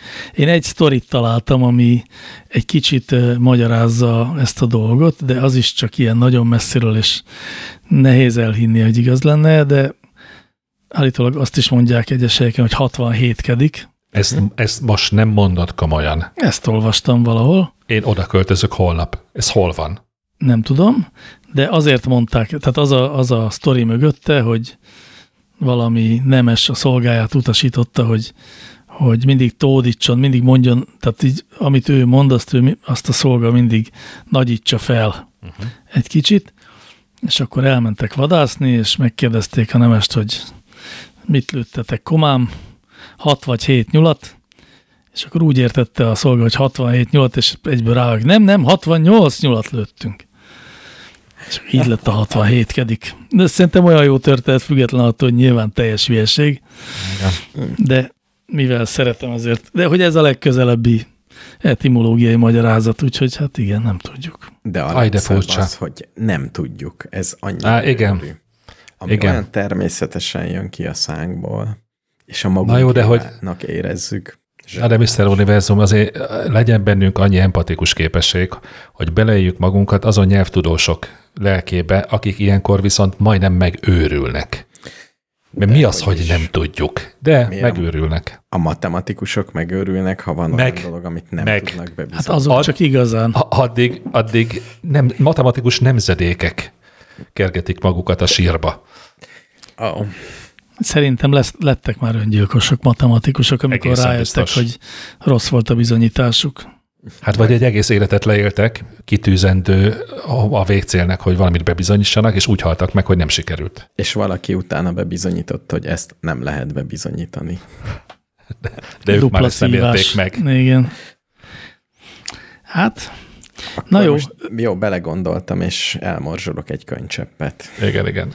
És én még hagy ajánljam mindenkinek, akinek hozzáférése van illegális filmek letöltéséhez, és nyilván mindenki ilyen, hogy a 72 Katona című Katona József színházbéli előadást mindenképpen töltse le magának, és nézze meg. jó ötlet. Most lehet, hogy megszakítom az 50-es sort, hogy azokkal érhessünk ennek a résznek a végére. És a Nóri kérdését teszem föl, ami így szól. Lehet, hogy nagyon hülye kérdés, de miért égetik el az emberek vidéken a lehullott faleveleket? Most hétvégén faluról falura járva, mintha ez egy kellemes közösségi programjuk lenne, annyira sokan csinálják boldogan. A saját nagyapám is régen. De hát a füst büdös, és szerintem a zavar ártalmatlan, sőt hasznos is komposztnak. Vagy ezt csak mi városiak gondoljuk így? Hogy lenne már a füst büdös? A gyermekkorom meghatározó, és ez felnőtt koromra tudatosult bennem, hogy én mennyire, de mennyire imádom az, amikor faluban télen elkezdenek fűteni. És akkor ugye égetnek agyba főbe, hát leginkább fá, én az én gyerekkoromban fát és szenet tüzeltek el. Hát olyan egészen gyönyörűséges emlékeket idéz föl bennem. Én te, az én fejemben teljesen tudatos, vagy összefonódott ez az illat a falusi léttel. De ugye nem ezt levelekkel, nem levelekkel fűtöttek. Hát szerintem azt is berakta, hogyha arról volt szó, de azt le inkább a kertbe égette el. Igen. Uh-huh. Szóval itt kifejezetten az a kérdés, hogy miért kell elégetni az avart, amikor pedig milyen jó dolog is az. Egyrészt január 1-től be van tiltva, tudtátok? Nem. Úgy globálisan Magyarországon január 1-től tilos avart égetni. Sem, De ez egy generális szabály, vagy ez most, most ez vonatkozik? ez a magy- olyan, mint a pálinka. Uh-huh. Magyarország. Eddig is sokszor tilos volt, amikor általános tűzgyújtási Igen, tilalom most, volt, Most úgy hirtelen és mindenkinek. Uh-huh. és akkor ennek annyi. De eh, azért én vitára szállnék, nem olyat nem mondok, vitába szállnék, amennyiben azért megnézném, hogy a diófáról lehullott szép vaskos levélszőnyeg az minek tesz jót. Volt egy eh, Gödöllői Agrártudományi Egyetem kísérlet, ahol direkt összeszedték a dióleveleket, utána kérték, utána FKF-től szedték össze, és csináltak egy nagy kísérletet, hogy a krumpli miben nő legjobban. Semmiben, falevélben vagy diólevélben. És a diólevél nyert magasan. Nem mondod. De. Tehát akkor a krumpliföldnek jót tesz a diólevél. Hát figyelj, a gyepnek nem tesz jót, ezt viszont én kísérleteztem ki sok alkalommal. De a gyepnek nem azért nem tesz jót, mert eltakarja a fényt a gyeptől. De nem ám. Hát Jó, akkor Ha az van, amit apukám is mond, hogy átszivárog valami anyag belőle. Nem. Ezt, ezt a tudósok ezt cáfolják tudományos szempontból. Azt mondják, hogy van benne valami anyag, de ahogy elrohad a levél, pár hónap, ez az anyag is elbomlik. Uh-huh. Tehát ez nem egy állandó anyag. Tehát akkor végül is, végül is kis odafigyeléssel és türelemmel, akkor komposztálható is. Ez természetesen, mi az, hogy? Nagyon sok. Komposztálni nyilván lehet, csak ahhoz akkor össze kell szedni. Hát De van olyan hiedelem, miszerint azt nem lehet komposztálni. Például apukám is ezt hirdeti. Egy-két okos, tanult ember, tudós ember fönn van a YouTube-on, aki erről magyaráz. Sőt, be is bizonyítja. Egy kicsit gyanakszom, mert jó-jó, elhiszem, hogy a, a mezőgazdasági szaktudósok azok ezt meg tudják magyarázni, hogy ez miért hülyeség, de másfél meg egész biztos vagyok benne, hogy falun százezer számra próbálták ki az emberek, hogy na jó, hányok ide be ezt a halom diólevelet, aztán nézzük meg, mi lesz vele. Hát én nem, nem tartom azt, hogy a falusi parasztok azok mindent kipróbáltak, és minden úgy van, ahogy ők tudták. És erről hallottam is egy előadást, ahol így mutattak olyan növényeket, amiknek van egy bizonyos hatása, hogy mondjuk a körülötte lévő növényt elnyomja hogyha az ott van távolabb. És ez van, van olyan vidék, mondjuk az Alföldön, ahol ezt ismerték, és van olyan vidék a gyimesekbe, ahol erre nem jöttek rá az emberek, és nem tudták. Tehát nem, nem jöttek rá mindenre az emberek, az én hitem szerint. Igen, ebben igazad lehet. Nagyon sokszor egyszerűen csak legendákat vittek tovább, és azt szerint csináltak dolgokat, persze. De azért még mindig azt gondolom a levélről, hogy jó-jó, akkor ezek szerint krumplinak jót tesz a dió, meg lehet, hogy másnak se árt, de tehát amennyi falevél el szokta borítani a kertet, annyit összeszedni még komposztálni se nagyon lehet, mert nincs akkor a komposztládája az embernek. Akkor lehet, hogy inkább az indította el ezt a népszokást, hogy iszonyatos mennyiségben keletkezik pillanatok alatt. Nem, igen, igen. Szerintem ezt a népszokást az, hogy tiszta udvar, rendes ház, és hogy az volt a szép eh, kert, ahol föl van söpörve, ahol rend van, ahol Mondjuk, a fű le van, van vágva. Mind a két és, nagyapám rendszeresen gerebjézett, így van? És ez emiatt kellett valamit csinálni, pedig a mai, a mai trendek szerint a falevél ott van a legjobb helyen, ahol van, és a falevél nem árt a gyepnek, és ilyen, ilyen, ezek a mondások. Hát azt mindenképpen tudjuk, hogy a, az erdőben például nem szokott senki gerebjézni. Nem. Aztán mégis újra kizöldül. Igen. És akkor még mondom egyébként azoknak az elzárt területen élő hallgatóinknak, akik esetleg nem szembesültek a tudományú vívmányaival, hogy a pálinkás kenyér sem jó gyereknek. Bár hatásosnak tűnik. Bár úgy néz ki, hogy hatásos, és az ő szüleik és nagyszüleik is ezt csinálták, nem, nem jó. Még ennek ellenére is nagyon nehezen engedem el ezt a leveles dolgot, mert most így elképzelem, hogy a kertet úgy hagynám, amit tudom én, bokáig levéllel fedve. Próbáljuk ki. Az tavasszal azért szar lenne, azon ott csúszkálnánk a kis rohadó hát, levélkorcsolyán. Kicsit rosszabb a helyzet, én nem elégszem meg azokkal a levelekkel a kertbe, ami leesik a fáról, hanem nejlonzacskóból, amit kitesznek mások hordok, és nem is a veteményes csak úgy a kertben szétszórom. Teljesen eltűnik tavaszra, és sokkal több zöld növény lett, lehet, hogy még más miatt is, de simán megették a giliszták, meg az, ez az evő dolgok. Azt mondják különben, hogy akkor jönnek a levélfaló dolgok, hogyha adsz nekik levelet. Ha nem adsz nekik levelet, vagy csak ritkán adsz, akkor nem alakul ki ott egy ilyen levélfaló szubkultúra. Hm. Tehát akkor te most azt állítod, hogyha én most a földön hagyom az összes levelet a kertemben, igen, igen. akkor az el fog tűnni tavaszra. Igen. Szerintem fogjál egy négyzetmétert, vagy ami nem fáj. Nem, azért nem, nem, nem, nem szükséges, mert nagyon sokszor előfordult az utóbbi tíz évben, hogy nem szándékosan, de ott hagytam mindent. Na és, és mi lett vele? Na. Pont ugyanannyi levél volt tavasszal, mint amennyi össze oh. volt. De egy grammal se kevesebb. Oh. Tehát neki Ezt... kellett állni tavasszal gerebjézni, ugyanúgy. De ugyanolyan állapotban volt a levél, mint ahogy hagytad? Hát igen. A dió is ugyanolyan állapotban volt, meg a mi is az ott az a két, van, van egy fa, aminek így feketék lesznek a levelei, miután lehullik. Hát drága FX Mester, akkor arról lehet, az, akkor arról lehet szó, hogy azon a környéken, ahol te élsz, ott mindenki ezt a téves módszert alkalmazza, és azok a kis állatkák, akik azért jönnének, hogy ezeket a leveleket megegyék, teljesen elszoktak arról a környékről. Hát éhen haltak Hát gyakorlatilag. igen. Hát meg aki, meg, aki meg életben maradt, az fogta a sátorfáját, és arrébb költözött. De én hagytam nekik levelet, azt mondta De már késő. Mr. Egyszer. Univerzum, hogy visszajönnek. Hát, nem, nem, Többet kell, többet nem, kell. itt ha most kinézek az ablakon, és át tudok hatolni tekintetemmel a sötéten, akkor azt látom, hogy a tuják alatt például 5-6 évről visszamaradott levélkupacok vannak ott még mindig. Hát Jó, de, akkor- ott, de ott azért nem nő semmi, mert sötét van, nyilván.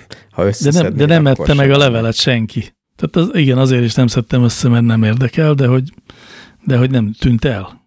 Jó, figyelj, ez, oly, ez olyan, mintha az ember elmegy a kaszinóba, és a gyávák azok azt csinálják, hogy amikor nem felrakja a pénzét a pirosra, nem jön be, akkor ó Isten, akkor hagyjuk a fenébe, az hazamegy. Nem, akkor meg kell duplázni a tétet. Tehát vigyél be levelet a kertedbe, pluszba. És Jól van. addig, addig, addig duplázzad a mennyiséget, amíg el nem éred a kívánt hatást. Tavasszal találkozunk a kertben. Jó, segítetek, ha kell gerebézni, nem, akkor bográcsozunk. Segítünk felszedni az állkapcsodat a földről. Az is nagyon jó. Amikor minden, én mondjuk júniusig hagynám, akkor tökéletes lesz. Istenem. Mi az Isten csinálunk egy ilyen randa, rohadó levelekkel borított kertben. Jaj, de szörnyű lesz. Mit, mit csinálnék egy randa összegerebjézett kertbe, hogy látom a éhező szájakat, azt a csupasságot, semmi védelem, megfagyó, ó, rögök, aj, Nagyon sokszínű a világ. A síró földanya. Ha egy csöndbe marad az ember, akkor hallja a sírását. ahogy fázik. Igen. Nálunk ez nem fenyeget, három nővel élek együtt. Nem maradunk csöndbe. Ja, értem, ott nincs akkora csönd. Na figyeljetek, van még egy olyan kérdés, ami 50-es, és egy olyan kérdés, amiből én 50-est fogok csinálni. Először ez utóbbi következik. Aki küldte, Géza voltam már? Nem? Akkor Géza. Nevű hallgatónk. Ezt írta. Vannak ezek a jelszemlékeztető programok. Biztonságosak ezek? A banki jelszavaimat is tárolom itt, tárolhatom itt nyugodtan? Ugyanis van olyan pin, amit 50 évente kell elővegyek, és nem találom a régi notezben. Tehát lementeném ide. De szabad ilyet? Nem, nem erre találták ki ezeket a programokat? Pont. De. Pont erre találták ki. Akkor azt hiszem, hogy szabad a megfelelő. Szabad hát. Abszolút. Ezek, ezek azok a titkosítású programok, amit ma ismert és nem ismert technológiákkal sem Melyek? lehet feltörni. Úgyhogy szerintem nyugodtan. Ezzel meg is elégedhetünk, nem? És akkor egy nagyon fontos 50-es kérdést tehetünk fel a ezen rész utolsó kérdéseként. Kis Ákoska küldte. Érdekelne, mit gondolnak az idén 50 éves, szóval az idén 50 éves apostol együttesről. Milyen a zenéjük, és milyen helyet foglalnak el ők a magyar poppalettán. Remélem, hogy a maximális pontszámot adtam erre a kérdésre. Így van. Én remélem a minimálisat. Mindegy? Jó, ugo- ugorjunk. Kinek a válaszára vagy kíváncsi előbb, drága FX Mester? Előbb talán Mr. Univerzuméra, ha már így választhatok. Nem jut eszembe egy apostolos szám sem. Micsoda? Ez egyenletes. Micsoda, Jaj, nehéz tudtam, a boldogságtól búcsút lesz. venni? Hát Ó, ne mondd ez már. van a Dankó rádióban. Hát persze, azt, hogy azt van. tényleg ismerem. Falunapok örökös bérelt sztárja az apostol Ó, együttes. Így már És van még legalább három olyan számuk, vagy négy, ami pontosan ugyanennyire ismert. Hogy mint- ne, rengeteg. Hát az egész lemez, aminek ilyen rózsaszín a borítója, az minden egyes dalas sláger. nagyon jó. Akkor már értem, miről van szó. Mi a kérdés? Hogy mit, Milyen a zenéjük, és milyen helyet foglalnak el ők a magyar poppalettán. Mm, igen. Hát a Dankó rádiónak a modern vonalát. Igen. Igen. Hát én, én ide tenném őket. Én most direkt meghallgattam két-három nagy slágert eredeti hangszerelésben, és hát azt kell, hogy mondjam, hogy az, ha a milyen a zenéjük kérdésre kell válaszolni, akkor arra én azt mondanám, hogy szar. Na, na, na, na, na, na, na, na. Én ezt mondanám, tehát így ilyen nagyon-nagyon egyszerű sablonos popzene, ez sem, mármint, hogy, hogy ilyen Nóta. táncdalzene egyébként. Táncdal, tényleg, azaz. Tehát zeneileg, ne, tehát a, a, a korcsoportjukba tartozó, vagy hogy mondjuk ezt? Tehát a Kortárs. korszak, kortárs, ezt a szót kerestem, igen, szóval kortársaikhoz képest ez a zene azért tényleg óvodás. Elmondhatom végre az igazságot? De, de természetesen nagyon kíváncsi vagyok dr. Egri János doktor igazságként bejelentett véleményére. Először is egy kis történelmi áttekintés is. Az Apostol együttes, ha nem is feltétlenül pont ebben a formációban, de a kezdet-kezdetén kifejezetten progresszív zenét játszó zenészek gyülekezőhelye volt, és csak később álltak át erre a rendkívül dallamos, egyszerű, mondjuk így, hogy egyszerű zenei műfajra, de azt is a legmagasabb szinten művelve, tehát ha azért az nagyon hamar hallatszódik a, egy, egy dalszerzőn, hogy tud-e dalt írni. Az Apostol zenekar, hát így most szégyellem, de nem tudom, hogy ott ki ott a, a jellemző, tehát hogy ki a Lennon és ki a McCartney, de jól halatóan tökéletesen birtokában van a jó dal szerző, szerzésének tudásában. Ettől függetlenül természetesen ez a műfaj, hát nem egy magas színvonalú műfaj. Tehát azzal, amit ők előadnak falunapon, az ott a lokálisan lehet, hogy ér valamit, de egyébként sajnos valóban. Ez, egy, ez, a, ez a közízlést megcélzó mm, zenélés. De hát ők ezt abszolút megélhetési alapon választották, ezt ők nem is titkolták. És gazdagok is lettek tőle. És, és gazdagok is lettek. Hát ők, figyeljetek, ők azért már több évtizede hatalmas nagy sztárok. Igen, ne felejtsük el, csak mert most itt lapozgatom a diszkográfiájukat, az 1988-as lemezük címét Disco Csárda címen jelent meg ez a lemez. Az az első nagy sikerhullám után volt már, mert ez Igen, a 80-as évek negyedik. közepe volt az, amikor ők mérhetetlen sikeresek voltak. Olyannyira, képzeljétek el, jó, akkor még az igazi zenei eszmélésem hajnalán voltam, és én megvásároltam az Apostol együttesnek azt a lemezét, amit a mai napig is nagyon szívesen hallgatok. A, nehéz, a nehéz a boldogságtól búcsút venni is rajta van, és tisztán hallom még most is, amikor ezeket hallom, hallom, hogy igenis képzett zenészek adják elő ezeket, a, ezeket az egyszerű kis dalokat. Igen, igen, nagyon egyetértek minden szavaddal, én is azt gondolom, hogy, hogy ha bár azért nem ez a zene általunk nagyra tartott ö, csímborasszója, de hogy olyan mély nyomokat hagytak a, a közös kulturális emlékezetünkben, és nem csak ezzel az egy dallal, hanem millió dallal, tényleg a, a De figyelj, olyan volt, sze- szerelemben nincs szerencsém, az biztos Persze, tudjátok, persze. Én mindenkinek ajánlom azt a lemezt, sajnos nem tudom a lemez címét, de lehet, hogy az a lemez cím, hogy Apostol a létrán. ó, hát imádom. Hát ezeket mind imádtam, ezeket. Nagyon jó. Az volt a címe, és a, Ez, ez a rózsaszín borítójú? Igen, igen, ez Akkor az, az. az első, első Igen. lemezük. De aztán a, a, ni- igen, a szerelemben nincs szerencsém, az okosabban kéne oh. élni, annyit mondhatok. Hát figyeljetek, mint hogy én vagyok a mai adásnak a zenei szerkesztője, nagyon vékony jégen járunk. Ajaj, ajaj. Jó, még ezt átgondolom. Jó. Szóval, igen, ezt gondoljuk akkor az apostolra, Várj, hogy még azért valamit, nehogy már ne essék szó Meződi József szakálláról. Az, jó, nehogy már. azért, azért szeretném, hogyha ez így legalább ennyi elhangozna. Hát az valami csoda. Aki még nem látta, Jó, azt nagy. nézze meg. Gyönyörű szép szakála van Meződi Józsefnek, és mindig is gyönyörű szép szakála volt. Jó van, akkor ezzel viszont kezdődik a második zenei pihenő. Ohó. Hát, Ajaj. eh, kedves hallgatók, együtt izgulunk most, hogy mi A következik. hallgatók nem izgulnak, mert már az előző zenei szünetben is vagy ez szólt, vagy nem. Na jó, ezt majd meglátjuk, minden esetre a zene után visszatérünk.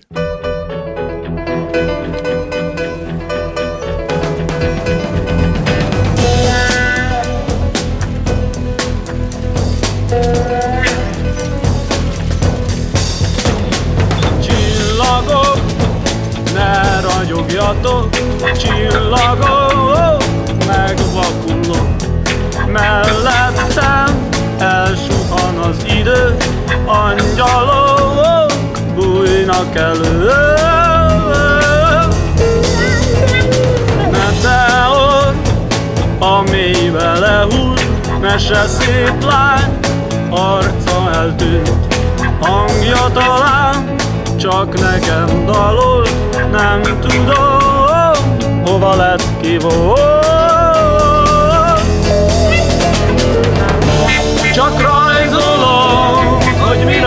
álmodom, leírom, hogy mire gondolom, csak rajzolom, hogy mire álmodom, leírom, hogy mire gondolom, lerajzolom.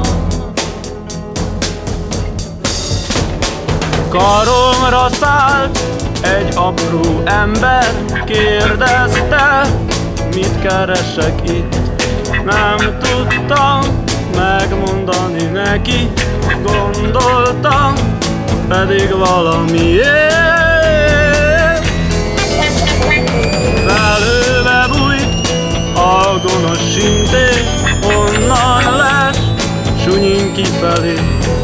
A napon emberek pihennek, melegét árassza felé.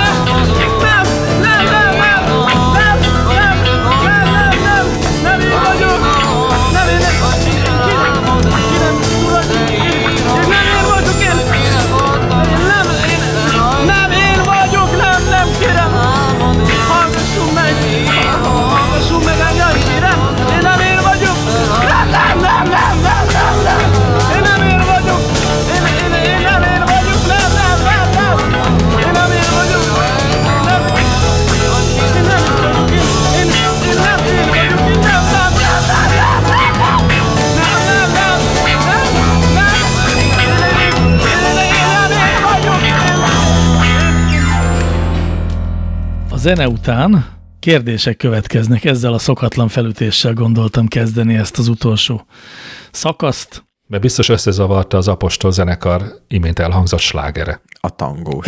A tangós volt. Nem, nem a tangós volt. Na jó, mindegy, de csináljunk úgy, mintha tudnánk, hogy mi hangzott el. Jó kis szám volt, sokan szeretik. Én viszont felteszem apuka kérdését, ami, ami így hangzik. 3000 kilométerre élek a hat éves kislányomtól, és csak telefonon tudunk beszélni. Milyen verbális játékot ajánlanátok, amit itt telefonon meg lehet valósítani? 3000 kilométer. Az mindegy. Az De nagyon igen. sok. Igen, az azt jelenti, hogy másik időzóna, de ez még mindig mindegy szerintem. Verbális Mert, játék? Verbális játék. Hány éves, a, hány éves a gyermek? Hat. Hat éves. Én mondanám esetleg a nyelvtörők közös gyakorlását, az nagyon vicces tud lenni. Kinek hogy törik bele a nyelve abba, hogy a Pepita bika pata kopog a patika Pepita kövén. Hm, látok ebbe egy kis rutint. Ezt sokat gyakoroltam. Miért él ilyen messze a gyerekeitől? Mi, miért pont 3000? Biztos, hogy 3000? Ti meg akarjátok úszni a választ, nekem az a gyanúm. 3000, az nagyon sok. Hát nem olyan nagyon sokat, egyenlítő 40 ezer kilométer, tehát élhetne 20 ezerre is. Ó, tényleg, akkor nem is olyan sok. Az szerintem valamilyen Európához tartozó sziget, mit tudom én. Mál, Jó, nem tudom. Málta. Hát, Milyen gyakran beszélnek egymással? És miről? feltegyem a következő kérdést? Kedves apuka, ne arra, hogy nem tudunk segíteni. Nem tudunk segíteni, mert annyira reménytelenek látszik ez az egész. Hát én azt kívánom, hogy minél hamarabb találkozzanak. Hát jó, de nyilván nem fognak tudni. Biztos elváltak a szülők, oh. és biztos az apuka Akkor e- elköltözött egy másik országba, hát nem fog tudni. Akkor még nagyobb a baj. Én eddig azzal vigasztaltam magam, hogy esetleg apuka mondjuk két hónapra a munkája elszólította valahova. Ja, olajfúró torony, vagy Hát ilyesmi. hogyha mondjuk a nemzetközi űrállomáson dolgozna, akkor talán csak 100 kilométerre lenne a kislányától, de mondjuk úgyis nagyon nehéz lenne találkozni. Hát 100 kilométerre, amikor éppen fölötte van. Amikor éppen, igen. Ha, na, igen. Tehát naponta egyszer legalább 100 kilométernél nincsenek messzebb egymástól. És akkor Ezért ez így pusztán távolság alapon sokkal jobb, mint a mindig 3000. igen, igen. Én, én azt a verbális játékot javaslom, hogy apuka megkérdezi a gyerekétől, hogy hazamenjek, és a gyerek pedig mondja azt, hogy gyere haza, apa. Hát ez egy szomorú játék lenne. Hát nem tudom, mert nem tudjuk a körülményeket. Valószínűsítem, hogy szomorú játék lenne. Ah, szomorú ez az egész úgy, ahogy van. Inkább Hmm. mégiscsak induljunk ki abból, hogy vidámmá kell tenni. Az egyébként reménytelen helyzetet. Hát nem reménytelen, hát most miért?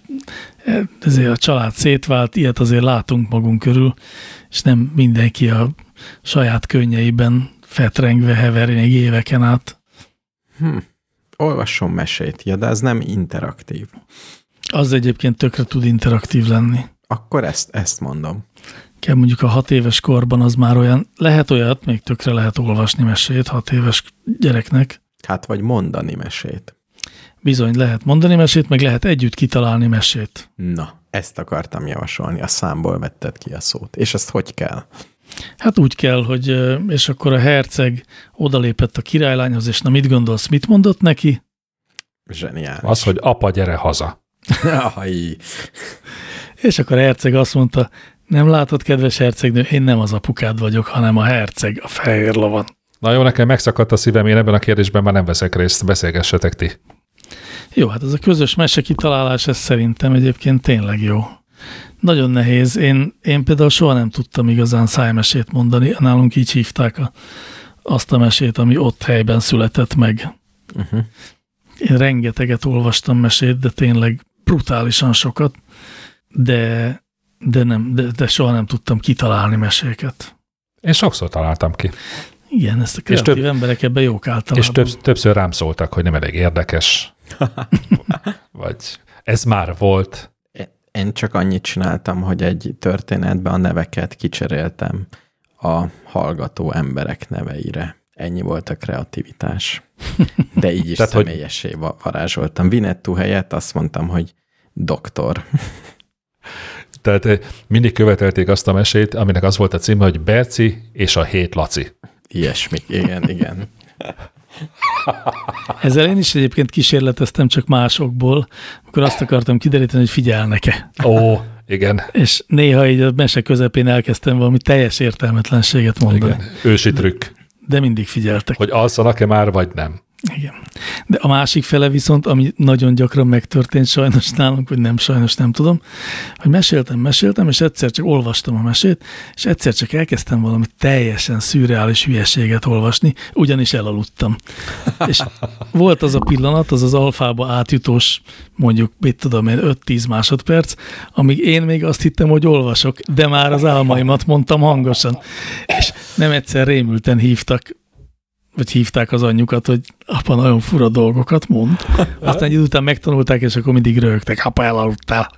Igen. Hát ez nálunk is sokszor volt, hogy a két gyerek csillogó szemmel hallgatta, ahogy apa szuszog.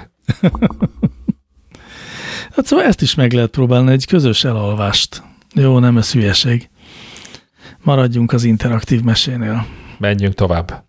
Menjünk tovább, annál is inkább, mert a következő kérdezőnknek a nevét nehéz kimondani, pedig tökéletesen ismerem ezt a nevet, de még talán soha nem próbáltam meg kimondani, de most megteszem. Csak nem Rabin Granáttal Góre kérdezett. Nem ő volt az, azt már mondtam is kitalán. Nem, ez egy eh, kitalált regényhős, és az a neve, hogy Slarty Bart Fast. Ó, oh, igen. Eh, Gondolom, hogy doktor úr nem tudja, hiszen mm, Már nagyon távol tartja magát Douglas Adams életművétől. Ó, valamit sejtettem, hogy valami ilyesmi popkulturális szereplő, akit én nem ismerek. Ugyanakkor a kérdés egy szinte már-már történet, és érdekes. Mit tanácsoltuk egy 36 éves férfinek, aki zöldséget rendszeresen utoljára akkor evett, amikor még a szülei rakták a szájába, és nem volt kérdés. Szeretnék egészségesebben élni, több zöldséget enni, de 36 év rossz szokását és a finnyás létet nehéz legyűrni. Aha. Nagyon finnyás gyerek voltam, nem voltam hajlandó megenni szinte semmit, nem csak az amúgy jellemző dolgokat, mint a zöldbab tök, stb., hanem szinte semmit. Volt pár kivétel persze, de csak kis számban. Már a kismértékben ez javult, de még most is csak ellenyésző azon zöldségek száma, amit szívesen fogyasztok. Amiben fejlődtem, hogy van, amit már szendvicsből például, vagy egy adott készételből nem szedek ki, és nem is zavar, de magamtól még mindig nem tudok eljutni oda, hogy tudatosan egyek zöldeket. Legnagyobb gondok, répa, félék, tök, karfiol, brokkoli, és még sorolhatnám. Nekem nagyon határozott és rövid, úgynevezett sommás véleményem van, fejezze be a picsagást, és kezdjen el lenni. Egy 36 éves felnőtt férfiról beszélünk. Nem 6 éves kislányról, Ajaj. aki 3000 kilométerre él az apjától.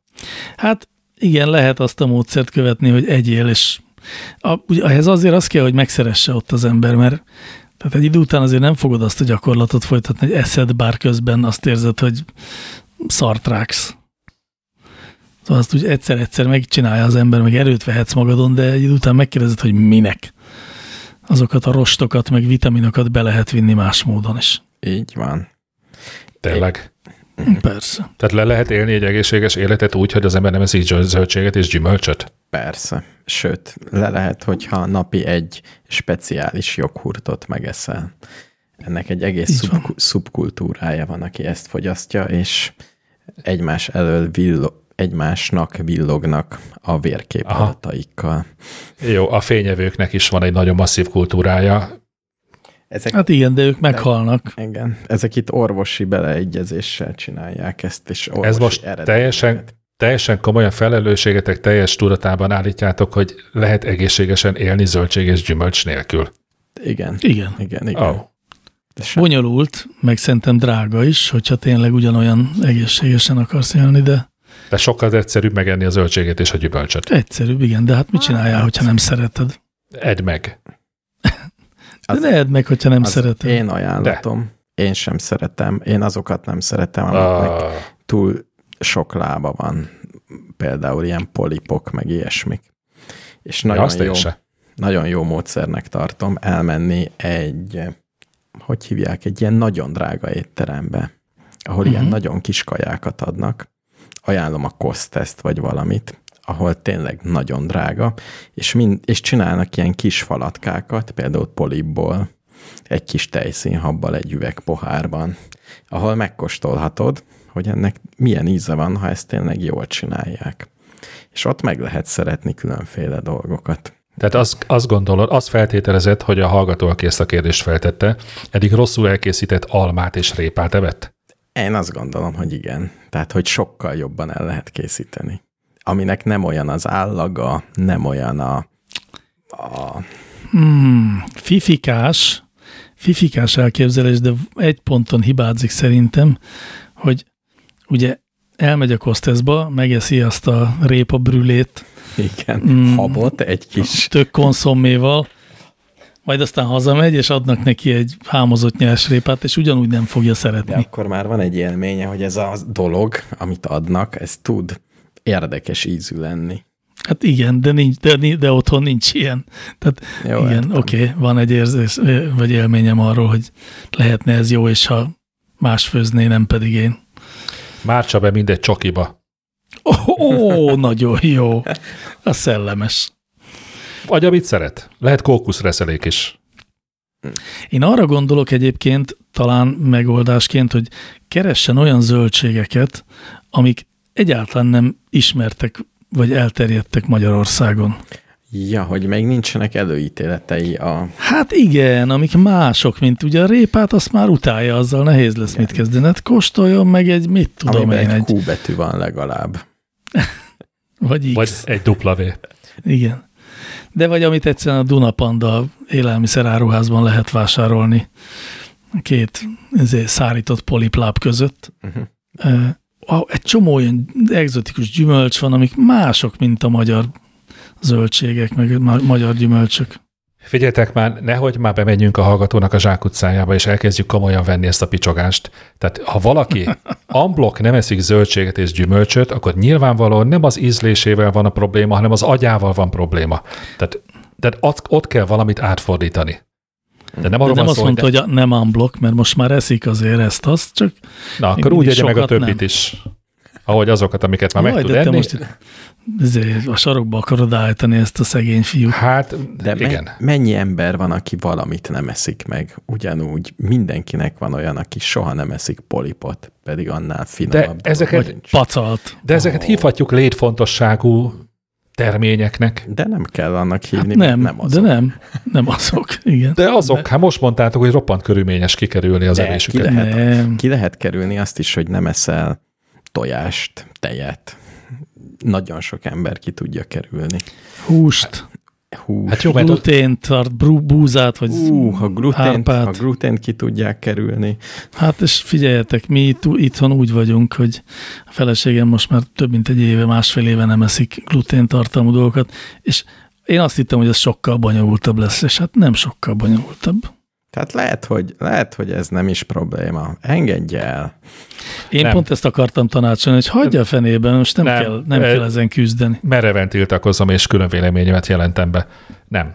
Ha valaki ennyire gyenge, már a zöldségek és a gyümölcsök is leküzdhetetlen falként tornyosulnak előtte, akkor az élet sokkal nagyobb problémáival sem fog tudni megküzdeni. De lehet, hogy például a pacalt azt két pofára tudja enni. hát ami akkor meg egye. másnak egy átléphetetlen akadály. Jó, akkor megvan a megoldás, csomagolja be az összeset pacalba. Egye úgy. Hát ilyet komolyan. Kezdem magam rosszul érezni én, aki egy-két dolgot nem vagyok hajlandó elfogyasztani. Én sem eszem, ami a vízből jön ki. Aminek túl kevés lába van. Mondjuk egy lábúakat. Azokat soha meg nem enném. Na jó, kedves Lárti Bartfast, hát nem tudom, mi- mire jutottál a tanácsainkkal, vagy ne picsogjál tovább, és egyél rendesen, vagy hagyd a fenébe, de ne picsogjál semmiképpen, Vagy csak ne picsogjál, és hagyd a fenébe az egészet. nem kell a répát mindenképpen szeretni. Igen. Tényleg, De egyébként tényleg ilyen, ilyen darált répa, tehát úgy értem, Reszelt. valami átalakított répa. nem, de a répa az Ez tényleg ré- gyanús. Az alakja, meg a színe. Ó, De figyeljetek, és például a főt répának az ízét, azt én a mai napig nem szeretem. De hát megeszem. Hát miért ne enném meg? Pedig hát azért, mert azzal aztán semmit nem viszel be a szervezetedbe, a főt répával. De figyelj, most mi kezdjem? Azt feleslegesen kínzod magad. Nem, nem, nem feleslegesen kínzom magam, mert például, ha olyan sült hús van ebédre, amihez kifejezetten csak is zöldségköret van, ami vegyesen káposzta, répa, itt a karfiol, ilyesmik, akkor nem fogom kiválogatni belőle a répát. egy igazi férfi kiválogatja. Aha, Így jó. van. Valaki kérdezze Ne meg a, követ, meg. a következő adásra, hogy mit gondolunk az igazi férfiról. Kár, hogy arról már beszéltünk. De ez jó, igen. Kiválogatja az igazi férfi a répát a zöld köretből. A adás címgyanús. És hozzávágja a feleségéhez. Így. Következik. Na ki következzen? Következzen Kittenberger Ármány kérdése, szintén első kérdezőnk. Szerintem jó.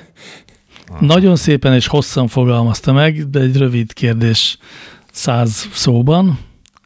Így hangzik. Az ENSZ közgyűlésen mind a 194 tagállam egyhangulag megszavazza, hogy Magyarországgal kiszúrtak Trianonban, és ezért kárpótolni szeretnének bennünket. Azonban, mivel az eredeti helyzetet ma már nem lehetne helyreállítani, engesztelésül felajánlanak egy megyényi területet bárhol a világon, amelyet a magyarok maguk választhatnak ki. A kiválasztott terület népessége örömmel és békével fogadná az új fennhatóságot, rövid időn belül elsajátítanák a magyar nyelvet és szokásokat, napi többszöri repülőjárattal lenne összekötve az anyaországgal, kedvezményes jegyárral. A kormány egy háromtagú testületet állít fel a megfelelő helyszín kiválasztására. Hol legyen az új magyar impérium? Jaj, de szép. Azt már csak én teszem hozzá, hogy szerintem mi volnánk az a háromtagú testület. Szóval egy, gyar, Na, egy ki lehet egy más? gyarmatunk. Egy megyényi gyarmatunk. Hát, én egy jó, én egy bolygót választanék. Egy megyényi, mondom. Nagyon kicsi bolygót kell válasszál akkor. Egy, egy boly, bolygón egy megyét. Miért, len, miért lenne jó egy bolygó? Hát mert közvetlen repülőjárat, bármikor oda repülhetsz olcsón. És melyik bolygóra? Hát, Mar- A Vénuszra Mars. mondjuk? Mars? Hát jobb, mint És a az Vénusz. miért, de az miért jó nekünk, hogyha olcsón elrepülhetünk a Marsra? Mert ezt senki nem csinálhatja meg más, csak ami nem. Ja, hogy értem. Többiek drágán mehetnek csak. Hát meg ki tudja, hogyan. Mondjuk a magyar, Lehet- néplé, a magyar néplélektől nem áll messze az, hogy valami teljesen értelmetlen dologra legyünk írtózatosan büszkék. Hát Én Manhattan, én Manhattan félszigetét szeretném kérni. Ú, de szellemes. Hát nem tudom, hogy szellemes de határozottan ezt szeretném kérni. Mindenki megtanulna magyarul, és megtanulnák a szokásokat, és ez csodálatos lenne Manhattanbe. Úgy mennénk oda, mint ahogy a gödörhöz a fűre kiülni, sörözni. Azért, azért, azért most egy kicsit, már most meg átgondoltam, és visszavonom. Na, Hát nem vagyok benne biztos, hogy szeretném azt, hogy a magyarok belakják Manhattant, és a saját képükre formálják. igen, ham, Aha. ham, hamar egy hatalmas fallal lenne körülvéve. Attól Nem tudom, furcsa dolgok történnének ott, azt gondolom. Nem biztos, hogy akarom ezt. Nem, nem kérem Manhattant. akkor lehet, hogy mégiscsak az én nagyon földhöz ragadt megoldásom lesz a jó. Én arra gondoltam, hogy Szlovéniának a tengerparttól Én is, észak felé én is ezt gondoltam, hogy tengerpart kéne nekünk, ami közvetlen összeköttetés Magyarországgal. De úgy, hogy tengerpart, és mondjuk annyit menjünk, nem kell sokat, szerintem 100 kilométert kell fölfele menni, és akkor ugye ott lesz egy, egy síterepünk is, Hm. ott a, a mm, mondd már, hogy hívják, a há- három határ szlovén oldala. Uh-huh. Na mindegy, meg ott lenne a buga, visszakapnánk a bugaci ménest, Lipicait, nem a bugacit, hülye vagyok. Lipicai ménest, meg a sóbarlangot is. Szóval az egy ilyen jó, jó környék, meg jó hely, nagyon Szlovéniát nagyon szeretem, és nagyon változatos, és egy megyényi, jó kettő. Hm. És akkor a repülőjárat is. Már mondjuk azért az jó lenne, a repülőjárat lenne Jubjanába. És egy jó Hargita megye. Épp ezt akartam mondani, hogy én visszatérek a klasszikus megoldáshoz, Erdélyt vissza. Kész. Azzal biztos jól járnánk? De miért nekünk kell jól járni? Hát, Hát lehet, mert hogy Trianonért cserébe kapunk bármit, választhatunk. Nem olyat kéne választani, amitől nekünk jó lesz. de mi lenne, hogyha a külföldön reket, más országokban reket ö, magyar testvéreinknek akarnánk a kedvében járni? És ő nekik ezzel a kedvébe járnánk? Ebben nem vagyok biztos. Ezt még ezért kérdezzük. Van egy, egy új fölvetésem, valami zimbabvei gyémántbányákat választanék. És a Érdekes, érdekes. magyarul beszélő ében bőrű lakosság Fogja kitermelni. a fogja gyé- kitermelni a gyémántot. Figyeljetek, Nagyon jó. e- ennél viszont akkor sokkal praktikusabb és sokkal kisebb munkával jár, hiszen a Manhattan félszigeten, hiszen ott van a Wall Street. Ott van Nagyon az jó. aranytartalék, mit tudom én, mik vannak ott. Jó ez a Manhattan. Jó, Ez de, jó- jó de legyen már az, hogy nem mindenki menjen oda. Ha nem, Ja, hogy egy ilyen kiemelt gazdasági övezet, csak a kiválasztott magyarok mehetnek. De Legyen már jó. az, hogy ez a háromfős bizottság dönti el, hogy ki mehet oda. egyesével. Nagyon jó. Jó, jó így benne Jó, vagyok. ez így, így jó, így, így én benne is. vagyok. Írásos, kér, írásos kérvényt kell beadni mindenkinek hozzánk. Jó, hát akkor ez meg is van. Manhattan félszigetét kérjük, mi döntjük el, ki mehet oda. Király. Jó, Az a baj, hogy képzeljétek, ettől egy kicsit jobb kedvem lett. végre egy ilyen testre szabott feladat. Aj, de szép lenne Isten, de majd holnap reggel, mikor felébredek, rá fogok jönni, hogy ez csak álom volt. Na figyeljetek, csak gumipók kérdése nagyon komoly kérdés, de tudjuk rá választ. Mi lesz az autógumikról lekopott gumival? Ez sok ezer tonna lehet. Porzik, belélegezzük, megy a földbe, onnan a növényekbe. Káros? Elektromos autón is ez van, meddig még? Vagy nem is káros, hanem pont jó? Pusztul a világ, az biztos. És nem csak a gumik, hanem még amit szoktak mondani, hogy a féktárcsáról lejövő por. Mennyi A féktárcsát fékpor. elégetünk? Hm, nagy baj. Én még nagyobb távolatok, távolatokba helyezném ezt az egészet, és még kilátástalanabbá tenném, hogy hát az entrópiára hívnám föl a hallgatók figyelmét. Tehát a világ, az ismert világegyetem a teljes pusztulás felé halad. Ennek az egyik mi léptékünkben is észlelhető lépcsőfoka az, hogy az autók gumia apró darabokra esik szét. A vége az lesz, hogy minden szétesik.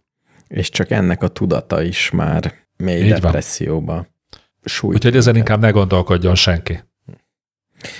De ha mégis, Akiket Milyen- nem győztünk meg. Ez annyira jobb. Milyen ügyesen hoztad vissza a játékba a témát. de ha mégis két adatot találtam az angoloktól.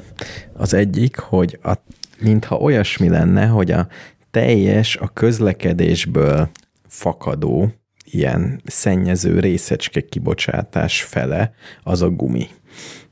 A gumiszöszmösz. Tehát, hogy nagyon sok gumiszöszmösz van. Tényleg. Uh-huh. Borzasztó. És a másik adat, hogy a mikroműanyagok, amit az óceánba találnak, ott a második legnagyobb kategória, ez a gumiszöszmösz. Az első ezek a palackos, nem tudom, hogy milyen anyagból vannak ezek. Pille palack, nem? Hát igen, és annak van valami anyaga. És akkor, PBS? hát valami olyasmi. Mi, jó, mindegy. Tehát az, az az első, de ez a gumiszöszmösz, ez tényleg nagyon sok van, és tényleg nagy baj van, és tényleg ezt isszuk, esszük, és ebbe fogunk belefulladni. Ezt tudom mondani erről. Hát vagy nem. Klassz. Fogunk ebbe bele fulladni, mert lecseréljük a gumikat valamire. Igen. Hát például az elektromos autóknál sokkal kevesebb fékbetét fogy már. Az már jó. Ú, tényleg, az igaz. Az sokkal kevesebb. Így van, hát ez a megoldás. A gumit meg ki kell cserélni valami olyanra, ami nem kopik. Vas. Vas. Vaskerék. Hát akkor már, ha már csináljuk, csináljuk rendesen, legyen gyémánt. Tényleg. Egy Nem lesz, gyémántkerék nem sose lesz kop. olcsó. Azt Átörik az a baj, tehát aprózódik. Akkor lehet, hogy valamilyen lebegtető rendszer kellene. Hát vagy menjen mindenki repülővel. De az, az, az Vagy jó, mindenki üljön a picsáján otthon. Nem kell annyit menni. Jaj, Már bocsánat a pont, csúnya szó, hogy ne pont haragudjatok. most mondod, pont ezekben a vészterhes időkben jössz ezzel. mert amikor mindenki otthon ül a picsáján, és nem megy sehova. Az is igaz. Hát biztos kevesebb gumi is kerül a, a rántott tánkba. Egyébként biztos. Na figyeljetek, melyik kérdés legyen a következő? A, Szólj a záró kérdés előtt, mert ott az nem mindegy, mi a záró kérdés. hát kettő kérdés van, és ebből az egyik a záró kérdés lesz, a másik pedig most következik. Az egyikben szerepel a szénizotóp kifejezés, a másikban a slusszkulcs kifejezés. Ajaj. Nekem a, a szénizotópos az jobb. Akkor azt most és utoljára lesz a slusszkulcsos. Szanda Marci, azaz Dugó kérdezi. Szia uraim! Általában nem szoktam felolvasni a köszöntést, de ez szép. Hát, Szia uram, többes számban. Na, ha a római korban születek, és feltalálom, akkor ott az időgépet, amivel aztán 2020-ba repítem magam, és hozok magammal pár korabeli érmét. Eszközt? El fogják hinni nekem, hogy az valóban római kori? Szénizótópos vizs- vizsgálatok, stb. Tehát egy vadonatúj frissen vert obulussal próbálom kiszúrni egy rékiségkereskedő szemét. Akkor mit fog mondani? Szerintem a fénypénzek életkorátnak a megállapítása akkor a szénizotóp szóba sem kerül. Szerintem azt, nem, azt, azt közvetett bizonyítékok Így alapján. a történelmi könyveket használják. Igen, összehasonlító elemzés. Tehát, hogy úgy nézek ki, mint amit már találtak valahol. Hát jó, de És mi- mondjuk és mi volt mellette? szénizotópot. Hát Csak ugye az a baj, hogy az nem azt mutatja ki, hogy milyen dátum van beleírva a anyagszerkezetbe, hanem a felezési időből számol vissza, nem? Tehát, hogy, hogy a, Igen. az anyag maga az mióta feleződik, és ez az anyag, ez 10 perce feleződik, úgyhogy ez egy friss 10 perces hát anyagnak fog attól tűnni. függ, milyen az időgép. Lehet, hogy az időgép ezt is megcsinálja, mert ilyen ügyes időgép. Beletesz ennyi. Nagyon jó, ez eszembe se jutott. Tehát mindig olyan egyszer, na ez annyira jó, mert mindig úgy képzeli el az egyszerű ember az időgépet, hogy az csak egy valami, hogy kinyitja az ajtaját, beszáll, megnyom egy gombot, elmegy és kiszáll. Nem az időgépben borzasztó dolgok történnek. Tehát bőven elképzelhető, hogy ezek a fénypénzek, mikor kiszállsz az időgépből, pont 400 évesnek fognak tűnni, vagy 1400 évesnek. Tehát Az a baj, hogyha van 1400 időgép, éves lesz, csak- Igen. hát akkor nem fogsz kiszállni, mert akkor te is 1400 éves sejtekkel fogsz rendelkezni. Figyeljetek, a télaporról meg a Jézuskáról most már nem lesz szó, mert nem volt kérdés. De most akkor na, sz- szerintem én leszek az, aki most elkeseríti ezt a hallgatót, meg még sok más hallgatót is. Nincsen időgép. Mm, Ezért nincsen időgép. mm. De van. Csak titkolják. Igen, a télapó használja. Igen. Igen, hát hogy tudna egyszerre mindenhol ott lenni Persze. különben? Persze. Jó, hát a kérdés az úgy szól, hogy ha lenne időgép, Uh-huh. Oké. Okay. Én egyébként Akkor az időgép megöregíteni. nem biztos. Lehet, hogy hibernálná magát közbe. Tehát az időgép nagyon gyorsan tekerni az időt, de lenne egy olyan gépe, hogy hibernálja. Vagy valami féregjükon keresztül kikerülni ezt az idő dolgot. Hát úgy, mint egy ilyen kapun, hogy a pénzt kiteszi balra, ő átmegy a kapun. Igen, ő nem öregszik. Ő nem öreg, Ja. ja. a Igen. pénz, igen, zsebre teszi és megmutatja. Erről van szó, kész. Hát a fémtárgyak öregednek. Mi nem. De egyéb, Nagyon egyébként én nagyon bízom azokban a fémpénz buzi tudósokban, akik tényleg rápillantanak egy bármilyen rozsdás vasra, és pontosan tudják, hogy ez milyen idős. És hogyha egy ilyen szép, nem is rozsdás, tökéletes látnak, hát akkor arról meg még könnyebben megmondják, hogy ez valódi. Hát drága Mr. Univerzum, most nem ismétlem el, hogy te hogy hívtad ezeket az embereket, de én az ország egyik, vagy talán legképzettebb ilyenjét ismerem. Akkor őt kérjük meg rögtön, ha a kezünkbe kapjuk ezt az érmét. De nem ígérem neked, hogy amikor legközelebb találkozol vele, vele akkor fénypénz buzinak fogom hívni. Numizmatikus, az Legyen Igen, inkább igen, az, de, én is. de, ő, de ő ennél még több. uh, két numizmatikus? Nem, nem. Egy más, más minőség. Oké. Okay. Látszik, hogy nem hallgatjátok a másik műsort, ahol néha szoktam szerepelni. Kérlek szépen, akiről beszélek, az a Magyar Nemzeti Múzeum éremtárának a vezetője. Ő az, aki egyszer bevitt titeket oda, de nem mentetek be végül is ott bent vacsorázni, ugye? A Szeózó kincsből. Bementünk, de nem vacsorázhattunk. Ah. Hát, De hát én voltam már az, az ő irodájában is, ahol a fiókban olyan érmék vannak, amikről egyszerű halandó a történelemkönyvekben olvashatott csak. És én ezeket fel is próbáltam például. hova? Hát Már úgy például a nyakamba akasztottam egy olyan dolgot, ami előttem, jó nem közvetlenül előttem, Kossuth Lajos nyakában lógott. Ó, oh, Hm. az jó. Akkor biztos, hogy úgy érezted, tehát, hogy több voltál, amikor kijöttél, Figyelj, mint amikor bementél. én, én vagyok ugye a világ legcinikusabb embere, de hát figyelj, azért sokkal nagyobb súlyát éreztem annak a nyakba éremnek, mint amit egy mérleg lemért volna. Elhiszem. Kétség kívül elhiszem. És akkor már nem is hozom ide azt, hogy a másik fiókban pedig egy közel negyed kilogrammos színaragy érme volt. Ezt már csak úgy mondom. A szekrényben pedig maga Kossuth Lajos maradványai. És egy máig harcoló német alakulat, igen. És Petőfi Sándor főleg. Ő ott lakik, ezt nem tudom. Meg se halt. Hát ő ott lakik. Néha kimegy, Ír egy verset, visszamegy. szaval és visszamegy, igen. Ő a Nemzeti Múzeum kakukja. Jó. A Nemzeti Múzeum kakukja. Ezt is felírom a lehetséges adás címek közé. És egyúttal felteszem az utolsó kérdést, amelynek kérdezője nem nevezte meg magát, és szerintem villámkérdésnek szánta. Az USA-ban tényleg benne hagyják a sluszkulcsot a kocsiban, ha kiszállnak és elmennek valahová a dolgukat intézni? Ezt honnan kérdezi ennyire? A filmekben látjuk ezeket? A filmekben látjuk ezt mindegyikben.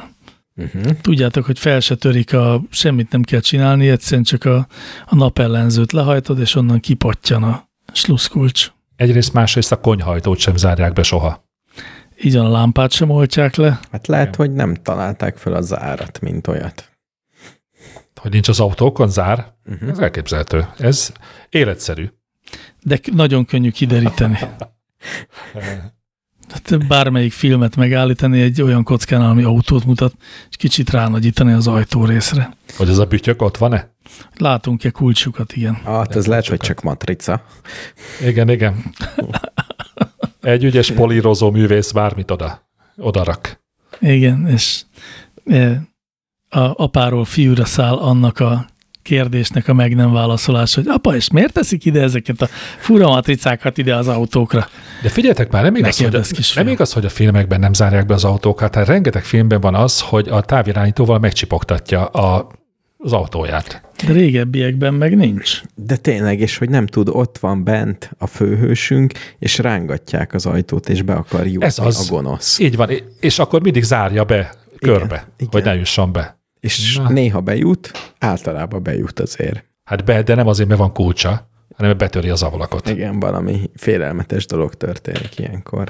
De akkor, ha jól értem, FX Mester azt állítja, hogy Steve McQueen sosem zárta be az autóját. Nem áll, hogy megint lefagytunk. Hmm. Ó, anyám. Nem állítom meg. Na, én itt vagyok. Én is. Most, most már rutinosan vissza tudlak hozni titeket. Jó van, és én meg rutinosan nem állítottam meg most. Nagyon jó, és ott akadtam én el, hogy ha jól értem, FX Mester. Tehát, akkor ha jól értem, FX Meserte azt mondta, hogy Steve McQueen sosem zárta be az autóját. Mert az még abban az időszakban volt, amikor nem volt zár az autókon.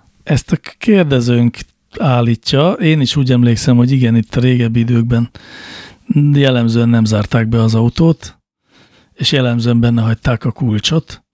A, viszont utána néztem a dolognak, és az egyik eh, legmeghatározóbb autós blog a Jalopnik Ken megjelent cikk szerint, aminek egyébként az volt a címe, hogy öt apró ilyen autós dolog, ami a filmekben mindig megtörténik, de mekkora hülyeség. Abban az első volt a sorban, ez az emberek benne adják a kulcsot az autóban, és a szerző hosszan hüledezik, hogy de mit, ez teljesen életszerűtlen, és ezt körülnézel, nyilván láthat, hogy ez nem így van a világban. Na jó van, akkor, akkor, Szóval az, nem, akkor, az akkor az az is csak a filmekben van, hogy gondosan bezárják az a, a háznak a bejárati ajtaját, majd a bejárat mellett lévő virág tartó doboz aj alá beteszik a kulcsot. Nem tudom, ez nálunk is szokott lenni. Ez mindenkinek Na de hát ez- van falun. Micsoda, de hát akkor miért zárjátok be? Mert ezt nem tudja mindenki, hogy ott a kulcs. Így van. Tehát olyan helyre kell elrejteni a kulcsot, ahol nem keresik. Lábtörlő alatt, vagy a Értem. verendára, fölötted a fejed Jó. fölött. Ilyesmi, ezeket. ezek, ezek a klasszikus helyek, ahol nem esetleg keresik. a villanyóra szekrényt ajánlom még. Tényleg azt is szoktam használni, nagyon jó. Valóban ezek a...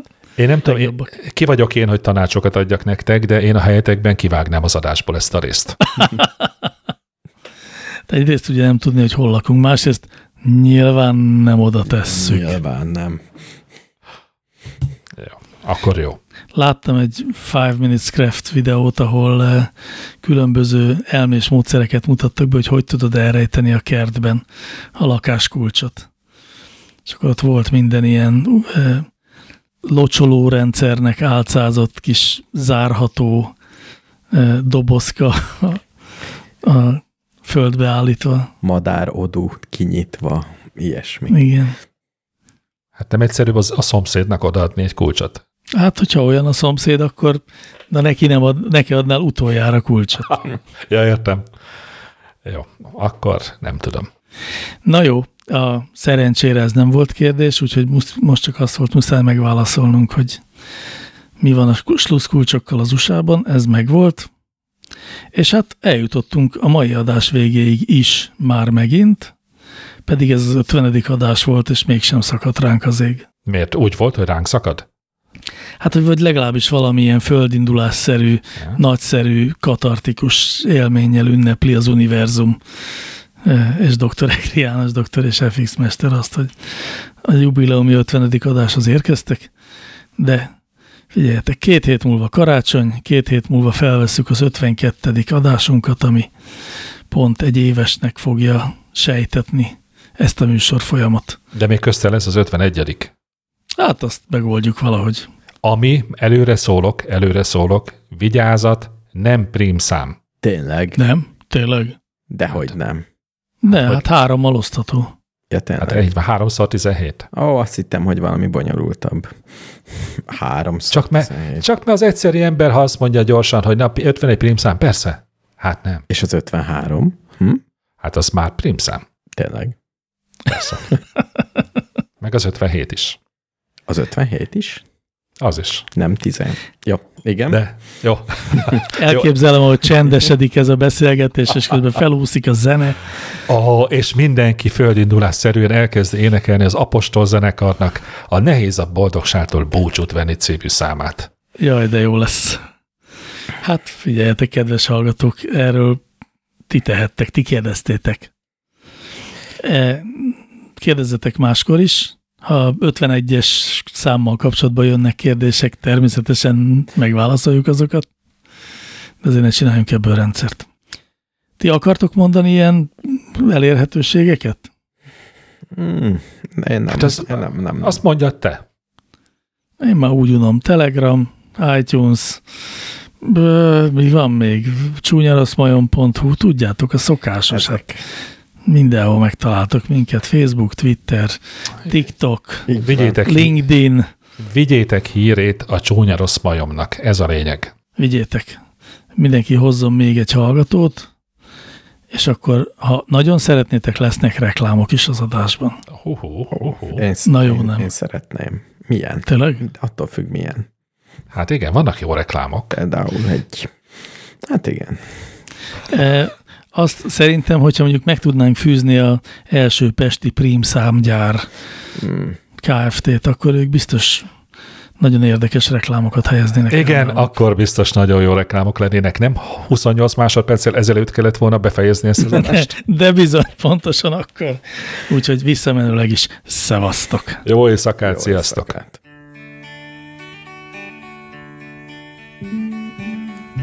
A fűfa levél, hogyha hazatér, folyók zöldülnek el, halak odaúsznak, mi már békével repülünk tovább, ott egy nyitott ablak.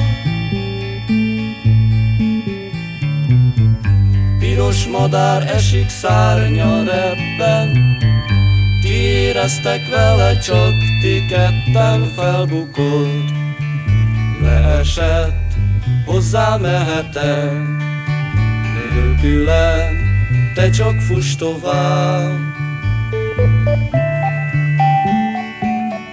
Óriás violin, zöld felhőzene, egyre jön tűnik el, de csak könnyes kézzel, mikor magadnak tovább utazol, vonat lassan megáll. Piros madár esik szárnya rebben, ti éreztek vele, csak ti ketten felbukolt. Leesett, hozzá mehetek, nélküle